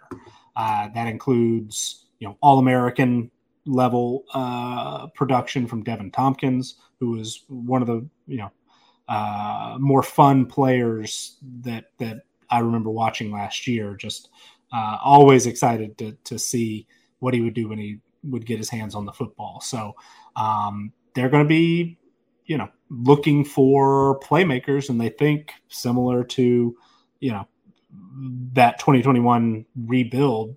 They went into the transfer portal, and and they hope, I think, that they've got a couple of guys who are going to come in. Might not be able to to put together uh, 30 touchdown catches across three uh, players, but brought in Brian Cobbs from Maryland, who's been, uh, you know, a starter level player, a lot of starting experience at Power Five level. Xavier Williams from uh, Alabama transferred in, didn't get a whole lot of playing time, but um, you know, raw talent wise is certainly what you're looking for.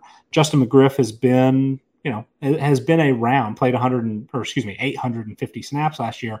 Didn't have a ton of production, but has been a starter. Is a big target, red zone threat type guy. You would expect that he's going to have uh, the ability or, or, you know the opportunity to make a big impact this year. And then there are a couple of, uh, you know, not saying that they are uh, going to develop into Deven Thompkins, but if you're looking, you know, the the size wise and style wise uh, Terrell Vaughn, who's a junior college transfer, Nine Davis, who's a redshirt freshman, and then maybe even Kyle Van Leeuwen, uh, who played a little bit last year as 12 games in his career.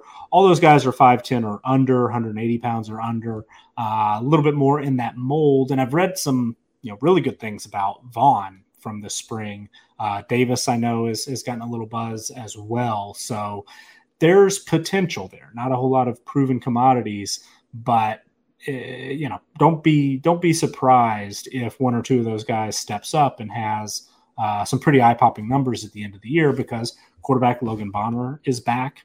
Guy threw for over you know uh, 3,000 yards, 3,500 yards, and, and 30 touchdowns.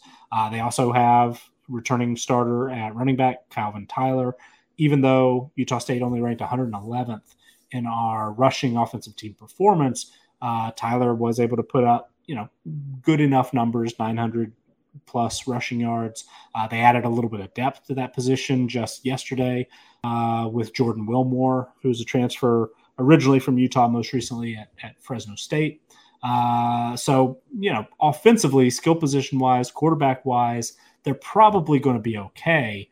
Experience wise on the offensive line, you know, looking great. They have five starters back, um, plus some some uh, other guys who contributed and, and chipped in.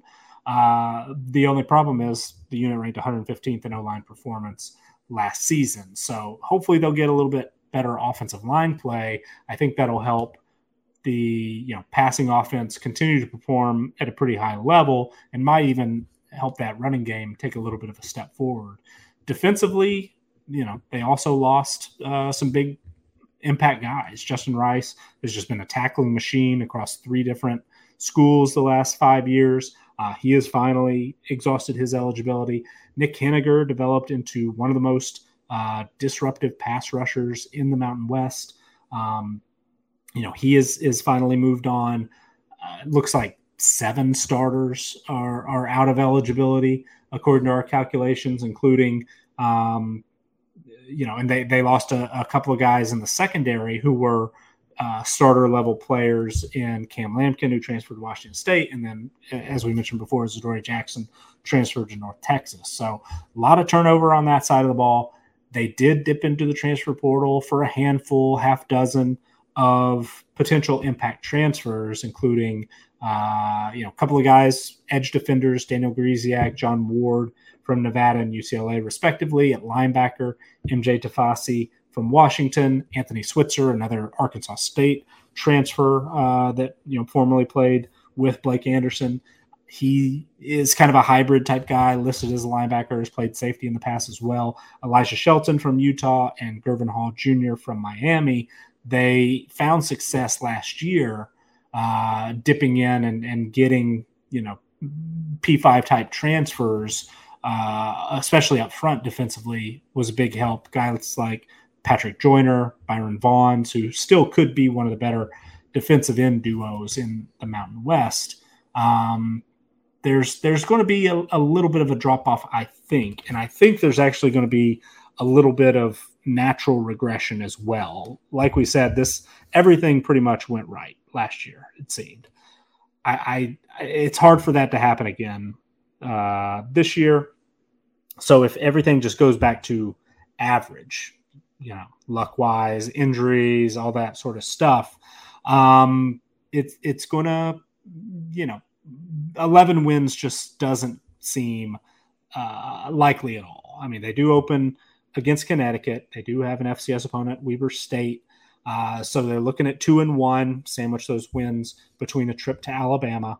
But they have that road game against Alabama, have a road game against BYU, and, you know, the Mountain West is tough. It's going to be competitive. They are favored in one, two, three, four, five Mountain West games in our projections, but they have to go to Boise State on a Friday night at the end of the season. They have to go to Wyoming. They have to travel to Hawaii. Um, you know, have to play Air Force as a, as always. Have to go to Colorado State.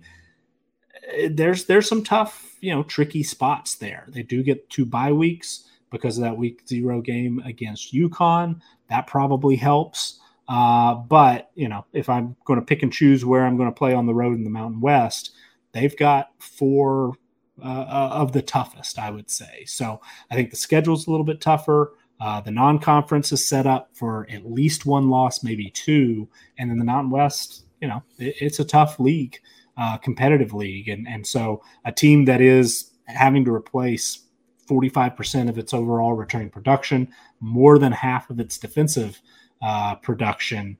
It's it's going to be difficult to expect this team to get back to the Mountain West Championship.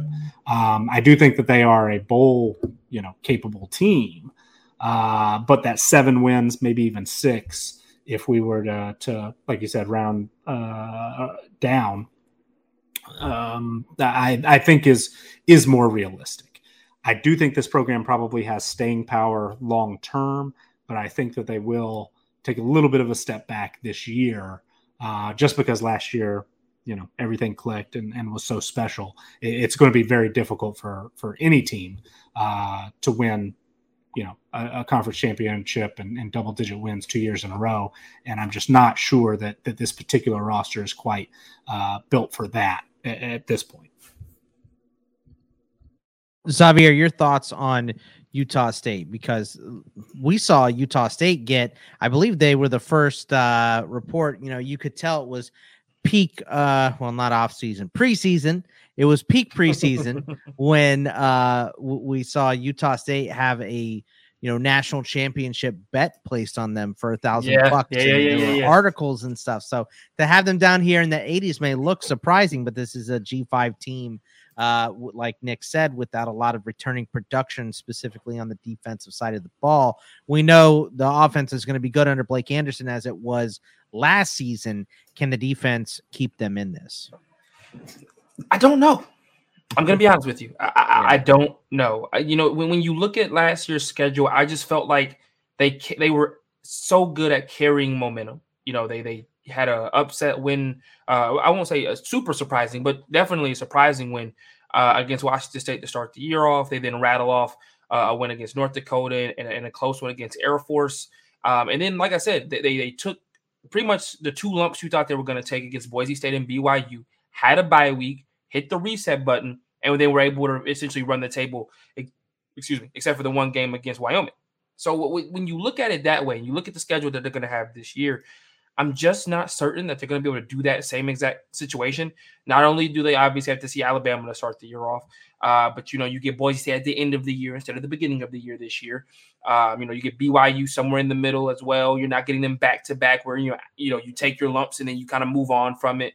Um, on top of that, when you look at how they won a lot of their games last year, you know this team could have easily easily have lost th- uh, two games last year uh, right after the bye week at UNLV, they win 28 24. Colorado State, they win 26 24. Uh, if they lose those games, they go into the last seven, you know, the last six games of the year at three and four. That could have been a completely different ball club uh, and could have had a completely different, you know, a, a different result uh, towards the end of the year rather than them going 11 and three. You're looking at a team that barely makes bowl, barely makes a bowl game or, or you know, um, you know, at the at their best finishes eight and four, seven and five, obviously with the loss to Wyoming. And maybe we have a, a better expectation of what this team is going to look like this year. And I feel like they're kind of going to fall somewhere around where they maybe should have been last year. You know, I'm not going to say they're going to win 11 games, but I, I, do think this is a team that can win seven. So I'm not going to bet the over. Uh, but I think this is a team that can win seven, maybe eight games this year. Really, maybe uh, hard on the maybe for eight wins. Uh, I think some of those one-loss games or one-possession games where their defense was able to get a you know a couple of stops are going to change this year with how much turnover they've had on the defensive end of the football. Uh, Utah State was one of those teams that once again you know showed that they felt like they needed to bring in guys. Uh, they brought in seven uh, transfers. They finished with a top 60 class transfer rating wise with the 54th ranked transfer rating class. Uh, you know, they were able to bring in some high level guys as well. You know, Gurvan Hall out of, from, from Miami at, at safety is going to be huge for them. This is a four star kid coming out of high school. Yes, he's only a three star transfer, but a guy coming from Miami to Utah State, P5 to G5, typically hit the ground running. Uh, Xavier Williams, another one from Alabama, I think is going to be amazing. Brian Cobbs is going to be a guy who I think is an immediate impact guy for them as well. I, I just feel like offensively, they're going to be good defensively is going to be where my question marks lie, and whether or not their defense can travel, um, as, as they're going to have to play, you know, some of these higher paced offenses on the road. You know, you get BYU on the road this year, you get Boise State on the road this year, um, you know, and you get Wyoming, a team that you lost to last year, 44 17, also on the road this year. So I think they can win seven games. I think they can hit their win total. I'm just not confident that they're going to be able to do replicate anywhere near what they were able to do last season for one, and two, get to that eight to nine win margin, which you need to uh, need for them to do to get to the over. All right, let's go on here uh, to team number 83, which is FAU. And on October 30th last season, FAU beat UTEP 28-25 to improve to 5 and 3, 3 and 1 in conference, but the Owls could not break through against Marshall, ODU, WKU, or Middle, Tennessee and fell short of bowl eligibility at 5 and 7. Uh, five and a half is their DK win total. We have them at 7 and 5, so well over uh, this five and a half. Nick, the question for FAU, you know, they've consistently fielded one of the most talented rosters in Conference USA and the G5 level. They ranked 69th in roster strength last season, but ranked 89th in team performance. Uh, they project to play 78th overall uh, in 2022. Can this team play to their talent level? And if they can, you know, are they just the number one team in Conference USA if they play to that level? Uh, they certainly could be in the mix. I mean, this is a program that when Lane Kiffin was that coach uh, a few years ago, won two Conference USA titles in three years, I believe. So, uh, you know, that talent level is certainly uh, there. And, and, you know, what was it a conference uh, title winning level a few years ago? And it really hasn't dropped off, I should say. They do recruit pretty well coming out of high school uh, players coming out of high school. I mean, there was a there was a drop off this past um, cycle. They fell into the triple digits, but they had been in the you know 60s, 70s, low 80s, uh, so pretty consistent upper half of um, Conference USA and and or you know top half of, of the group of five, I should say. But they've also brought in quite a few transfers, being a uh, G5 team in Florida. They have kind of a built in um, ability to attract transfers, guys who are from South Florida. Uh, looking for uh, you know a fresh start, a new home, uh, maybe move closer to home. Somebody transferring from a, a, Power Five school, so there's there's quite a bit of that. They've also had uh, a handful of Florida State transfers over the last couple of years because uh, Willie Taggart is there. So you know, guys who rank pretty well coming out of high school, um, either as high school recruits or uh, a lot of them kind of that that higher end uh, caliber of, of just you know raw talent potential that we see in in those two four seven ratings if they were Power Five transfers, even you know, handful of four stars that we've seen, including their starting quarterback N'Kosi Perry, who is back and who uh, I think did some you know positive things last year, gave them some sp- uh, stability at that position that they had been lacking the last couple of years. But as you mentioned, just weren't you know wasn't able to do enough to get them over the hump. And that offense really wasn't able to, to take the next step. They ranked 88th in overall offensive uh, team performance, 68th passing, 80th rushing. And this year, there's a little bit of a concern. I've seen um, some reporting that would indicate that uh, Johnny Ford, former USF uh, transfer, who you know had a had a really productive year last year for FAU, um, has one more year of eligibility, but it seems like he's got an academic issue that I'm not sure is completely cleared up. So just something to watch for fall camp. Will he or won't he be able to, to get academically eligible to uh, get there? If they aren't able to go with Johnny Ford, there is some depth. Larry McCammon, Kelvin Dean, both of those guys coming back. Uh, but also they added Marvin Scott the third, who one of those, you know, Florida guys who uh, went away, went to Nebraska, uh, decided to come back closer to home and might have an opportunity to, to uh, you know perform at a, a little bit of a higher level there. But so far, it's it's there's been a little bit of a disconnect, as you mentioned, at least uh, under Willie Taggart, converting that talent into production, into team performance, into wins. And so FAU is not very high on the list of teams that I trust to you know perform uh, at that level, kind of like USF that we talked about uh, last week, where you know consistently the talent it seems, unless there's been a miscalculation on uh, the the uh, projections coming out of high school, which is possible. The good folks at, at places like two four seven Sports do a really really good job, but it's very very difficult to perfectly project everyone, and, and sometimes there's some off the field stuff that uh, comes into play, and and you know it, it's a difficult job. Um, but maybe we're overrating them in part because there was a, a miss evaluation early on, and you know that's certainly understandable.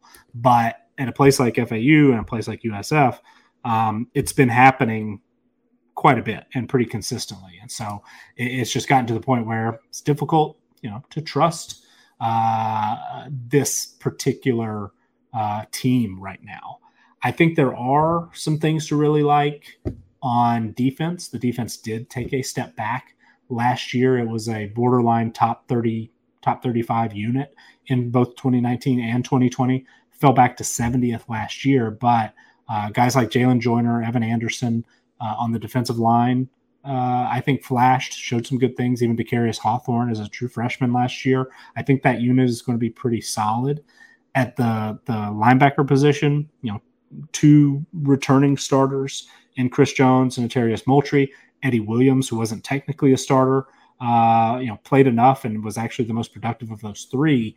And then they added a trio of, you know, what we expect are pretty talented Power Five transfers.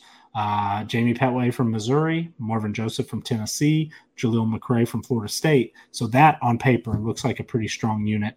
And then though they do have a lot of turnover in the secondary, only one full time starter coming back in Tasia Young. They were able to, you know, play a lot of guys last year. So there are, uh, you know, Romaine Mungin, who we expect to be a, a starter at corner, played 400 snaps, was productive. You know, over the the leaderboard sheet that we release with these to our Patreon supporters, you know, he's in that uh, a couple of times because had five pass breakups, had two interceptions last year. Um, so a guy that that you would expect to be uh, pretty good. But then they went again into the transfer portal, brought out you know Josh Young, a transfer from UCLA, and uh, Michael Antoine, a transfer from Iowa State. So uh, will they be able to? Um, you know, break this streak of underperformance. I don't know. Uh, it, it, it's it's a situation where you know FAU should be in the mix for a conference title. They are favored in five, six actually uh, conference games and have a manageable, you know, non-conference schedule. Ohio, Southeastern Louisiana. You would expect they'll be uh, heavily favored against the FCS opponent. Will be favored against Ohio. UCF tough game, but a winnable game in an in-state school. Give you a chance for, uh, pardon me, some you know bragging rights, some in-state uh, recruiting advantages, and then even Purdue, the Power Five opponent, is not a just mismatch talent-wise. Um, so it's it's certainly possible that they could go four and zero oh in the non-conference, and and you would expect they'll go at least two and two, and then have a chance to beat any Conference USA opponent. It's just will they take care of business, beat the teams they're supposed to beat? On paper, yeah, this team looks like it should go way over. This projection is actually our biggest edge as far as our you know projected win total compared to um, the odds makers of our conversation this week. We see you know 1.21 difference uh, in wins in, in our projection compared to the odds makers. FAU has a talent edge in 10 games. They're just a team that it's it's you know difficult to trust. So uh, we see that this team should go over and way over, but you know it, it's uh, it's a little question as to whether or not they'll actually get there, and, and I'm not super confident. Xavier, your thoughts on FAU? Like, like we said here, uh, you know, recruiting, they've been fantastic. They right. have not lived up to this recruiting number uh, in a while, though. So, what do you, do you think this year? Maybe they can turn those things around. This is the, this is the same way I feel about USF. They are going in that same category as of right now, which is you bring in a ton of talent. Doesn't mean absolutely anything to your win total. You got to show me something like Nick said, this is a team that since Lane Kiffin has left has underwhelmingly has been very underwhelming as far as their you know their their record is concerned. And once again, they bring in another great transfer class, you know, top 75, 66 transfer rating. You bring in a couple of guys from the uh, from high P5s in South Carolina, Florida State, Tennessee, well, three from Florida State, excuse me. You know, you know, you do a great job of bringing kids from, you know, rival schools, quote unquote, within your same state. And I still don't know if they're going to actually win, you know, more than what their win total suggests, being at five and a half games. And, and that's the problem with, with FAU at the current moment is I just don't know.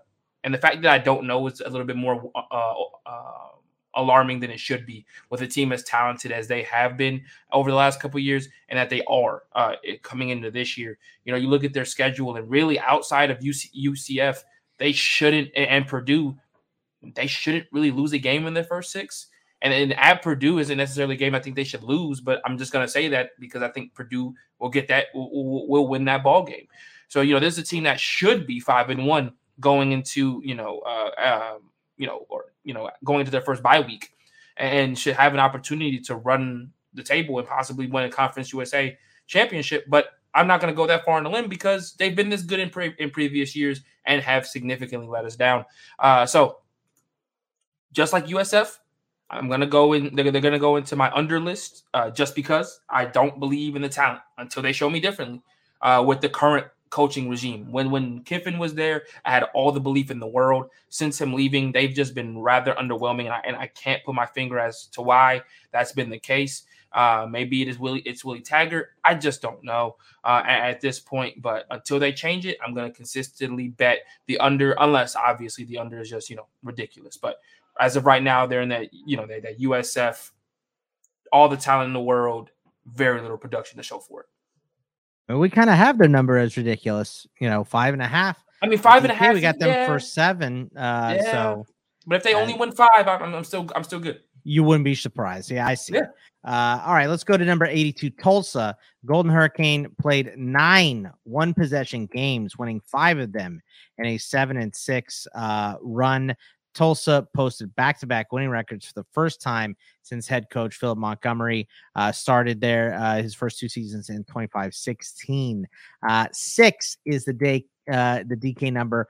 We have them at six and six, but uh, just slightly over this six number. So we are on the over here. Nick Tulsa suffered some important losses on the line of scrimmage, including three starting offensive linemen. Two of them were drafted, including first rounder Tyler Smith uh, and defensive tackle Jaxon Player, who transferred to Baylor. How will that impact the Golden Hurricane early in 2022? And can they repeat this nice run they had last season? So I think the the key word that you said there is early and uh, jumping ahead a little bit to the schedule. They open against Wyoming on the road. They play Northern Illinois in week two. Jacksonville State, who just hired Rich Rodriguez as their head coach in week three. Ole Miss on the road in week four, at home against Cincinnati, and then at Navy before the bye week. If I'm a team that's got some question marks on the line of scrimmage, uh, especially the defensive line, that is about as bad of a, a six game start as I could hope for. I mean, those are teams, you know, Wyoming, Northern Illinois want to just bloody you up up front. Uh, and so, you know, a, a, team that, yes, has a really productive, probably underrated uh, pass rusher and Anthony Goodlow, uh, potentially, you know, all conference type performer. He might actually be somewhat neutralized. And, you know, without a guy like Jaxon Player, uh, without I mean, they, they did bring in Jaden Simon, a, plus 300 pounder transfer from Colorado. Doesn't have a whole lot of, of game experience, but you know, beyond that, this is not a big defensive line, especially in the interior. Going up as Wyoming and, and Northern Illinois, I've got some concerns in, in weeks one and two. And then, though they are a little bit more, uh, I don't know, finesse is the right word, but a little more fast paced Jacksonville State, Ole Miss want to get to the edge, but still run the ball quite a bit. You know, might might be able to get away a little bit with uh, a lack of size up front, but still, I don't I don't necessarily love those matchups. And then you get back to teams that want to beat you up a little bit, like Cincinnati, and then Navy. Everybody hates playing Navy. So the defensive line concerns me a little bit more even than the offensive line and the, and the talent that they lost uh, with those two drafted linemen up front. But I've, you know, I'm concerned a little bit that both uh, units along the line of scrimmage, especially the way that early schedule sets up, are inexperienced. I mean, they do bring back two full time starters on the offensive line, but nobody else comes back with over 100 uh, snaps played last year. And then nobody else has more than you know 200 the last two years. So uh, Jaden Muskrat got a little bit more playing time in, in 2020, but uh, you know they do have some things to like.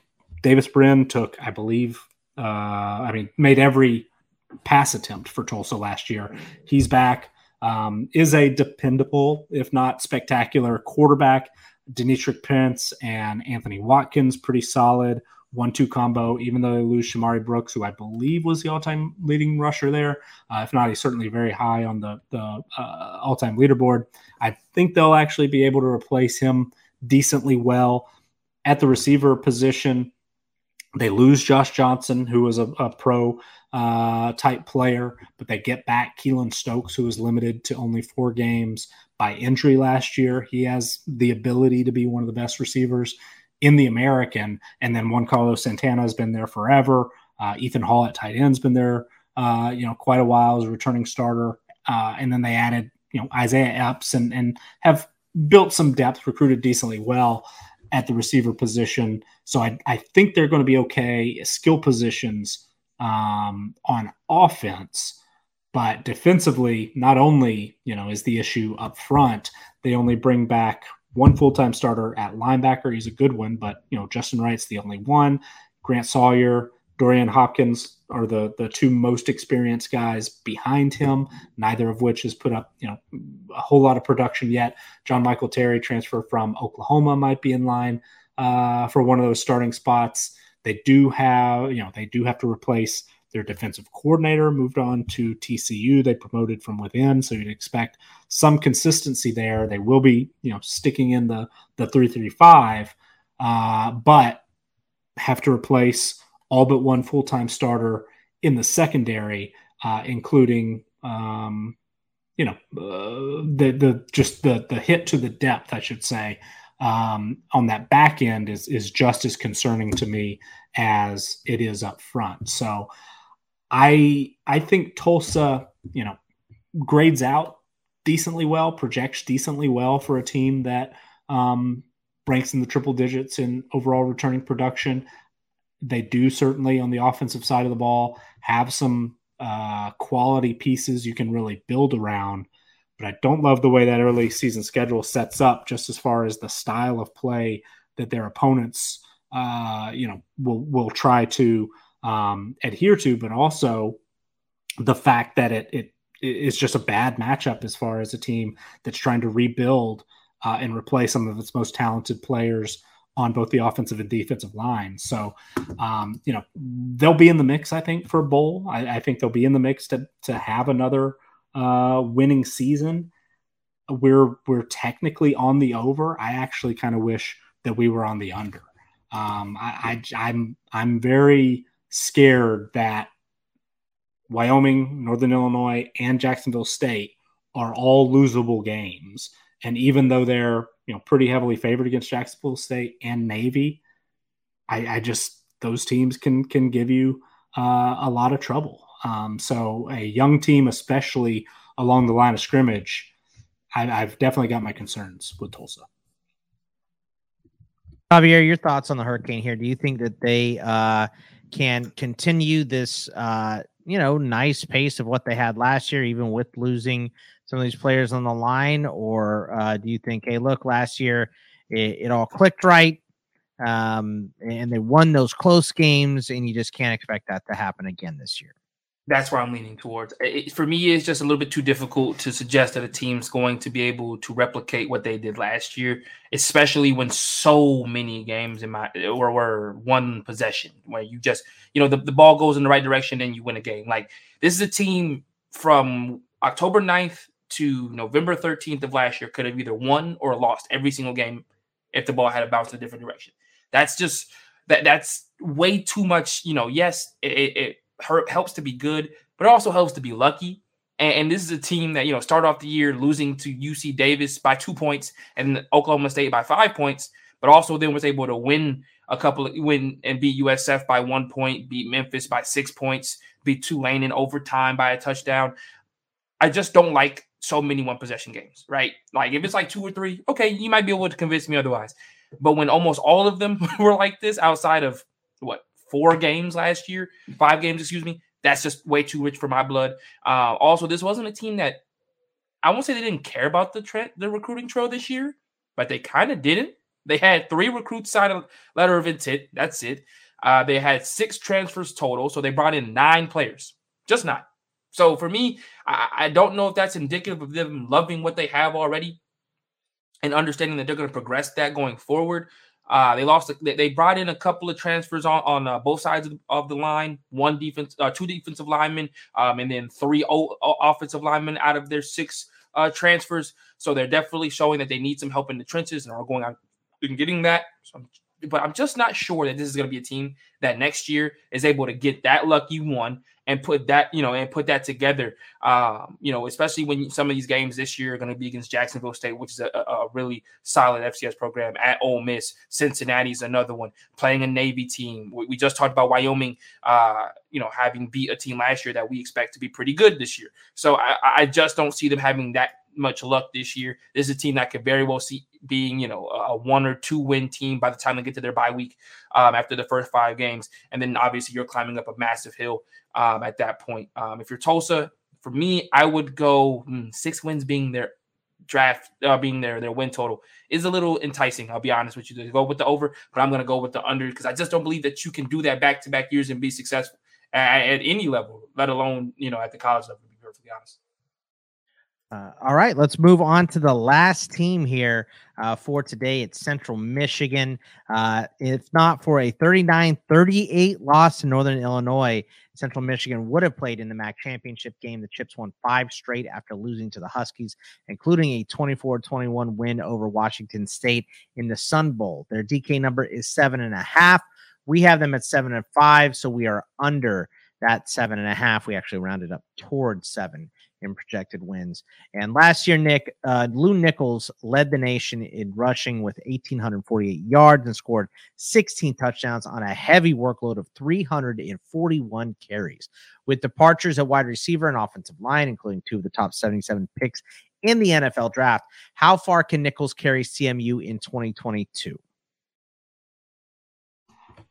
It, there, you know, Central Michigan for me has some very similar questions to everything I just said for Tulsa, which is good because we're running up against time. So I can just say we'll just clip that, you know, opening and we'll put it here because Central Michigan lost two offensive linemen who got drafted in the top 77 picks. I mean, a second rounder in uh, Luke Goedeke and a, a third rounder in Bernard Raimann those are those are big losses. Those are you know two guys who uh, played a big role in Lew Nickel, Nichols being able to um, lead the nation in rushing, and and certainly he's a talented uh, player.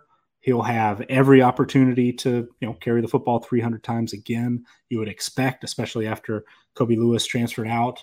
Um, but you know those are two really talented players uh, there'll be big losses. And, and though the other three starters are back, including uh, you know Jamez Kilbro, Kimbrough, who's a, a 30 game starter, um, Deontay Powell Woods uh, has a lot of experience. Tyton Ferris. They also went in the transfer portal, got a couple of guys that could uh, potentially, you know, be slotted in and, and play a significant role. Um, both are uh, transferring up from lower levels, Jeremy Sadler from Northern Colorado at the FCS level, and Cole Johnson from Division Two Hillsdale. Uh, but to go, you know combined 40 career starts between the two of them, so it's it's kind of a creative solution. Might work out. Maybe they're able to patch those two. Uh, starting spots, but I, I, think that chances are pretty low that you're actually going to be able to uh, produce an offensive line as good when you lose to uh, you know top 70, uh, top 80 draft picks. um, especially when you're you're talking about a MAC offensive line. So it's a little bit of a concern, a little bit of concern on wear and tear on Lew Nichols. Um, the fact that Daniel Richardson returns as starting quarterback is certainly a good sign. The fact that he doesn't have Khalil Pimpleton or uh, Ja'Cory Sullivan to throw to, little bit of a little bit of a concern. They did go into the transfer portal, got uh, Carlos Carey, Jalen McGaughy from Maryland and Ball State, respectively. Think those guys probably project as starters. I've liked a lot of the things that I have uh, seen out of Joel Wilson. Has the ability maybe to be an all conference tight end, but depth isn't quite what it was. And the offensive line, you know, certainly have some questions. Uh, defensive line, similar. And though uh, they didn't lose a draft pick, Troy Hairston, uh, defensive end, you know, might have been drafted if he were a little bit bigger, listed at 5'11, 235, and somebody who was just incredibly, incredibly productive.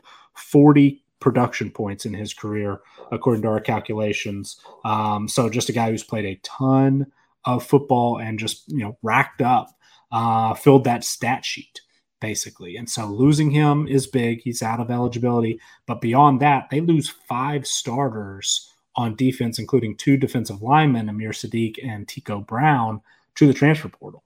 They lose a pair of linebackers, Troy Brown, who transferred to Ole Miss, another incredibly, incredibly productive player.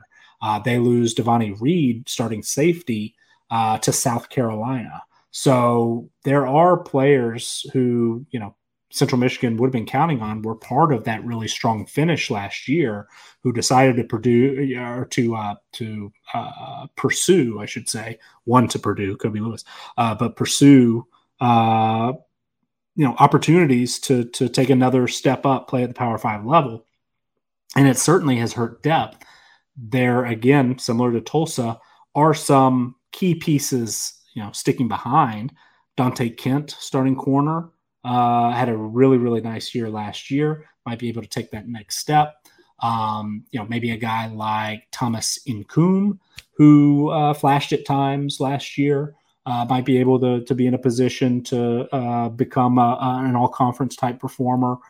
Laquan Johnson being fully healthy, be nice to have him back. He had, uh, you know, prior to, to 2020, really, really solid.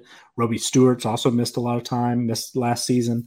Um, so maybe those guys come back healthy. That defensive line drop off won't be huge, but that was a unit that ranked 16th last year in defensive line performance. So, um, you know, a lot of turnover on offense uh, on the offensive line, including some concern with depth at the receiver position and behind uh, Lew Nichols at running back. And then a lot of turnover on the defensive line. You're relying on some guys that, uh, you know, have been injured, haven't played very much the last year or two, they're completely, you know, uh, they're not starting over at linebacker, but uh, only two guys with any major, you know, uh, playing time, significant playing time, um, are back. So there's there's some questions here, and I do think that Central Michigan, you know, with Nichols, with Richardson, uh, maybe even Dallas Dixon, you know, coming back at, at receiver, he had a big year last year. He'll be a solid number one, but it, it, it's going to take more than uh, just Nichols and, and just um, you know a couple of all conference players here or there for me to think that Central Michigan is going to actually be able to make a run at the MAC title. Uh, they do play two very tough non-conference opponents in Oklahoma State, Penn State. You know, very talented, uh, powerful uh, what's the word tough uh, Power Five teams. South Alabama we've talked about as being a, a potential bowl team, so that non-conference slate is not easy. If they get through it relatively healthy, they'll be able to you know compete week in and week out in the MAC, and we actually even have them favored in seven of eight MAC games.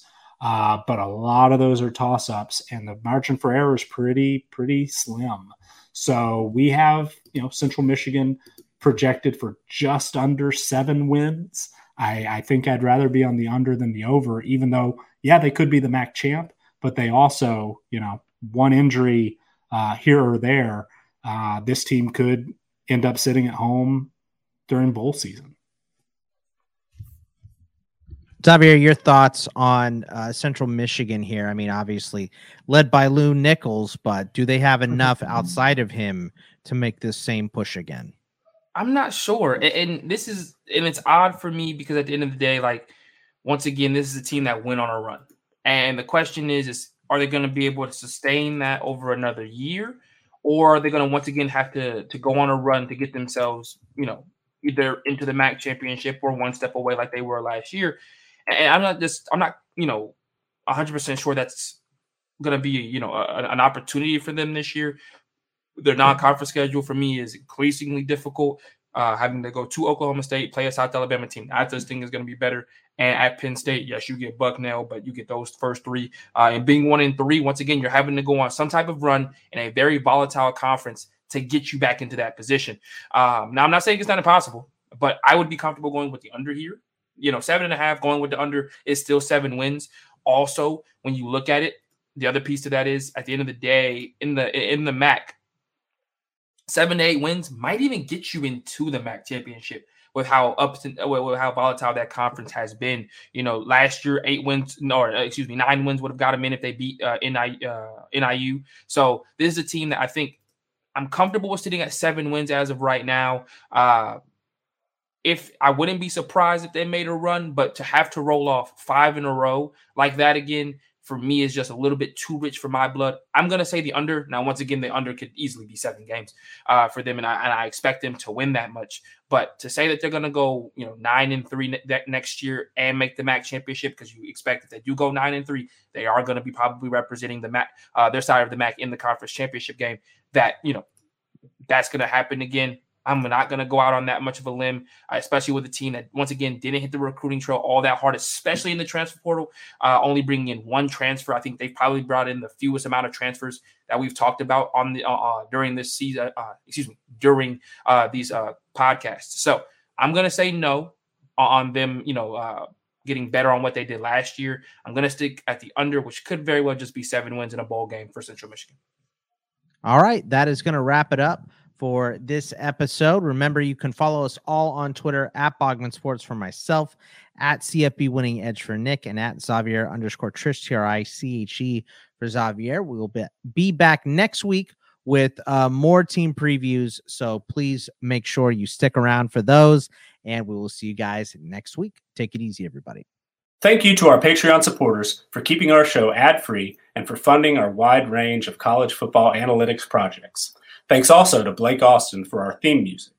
To learn more about CFB Winning Edge, visit patreon.com slash CFB Winning Edge or follow us on Twitter at CFB Winning Edge.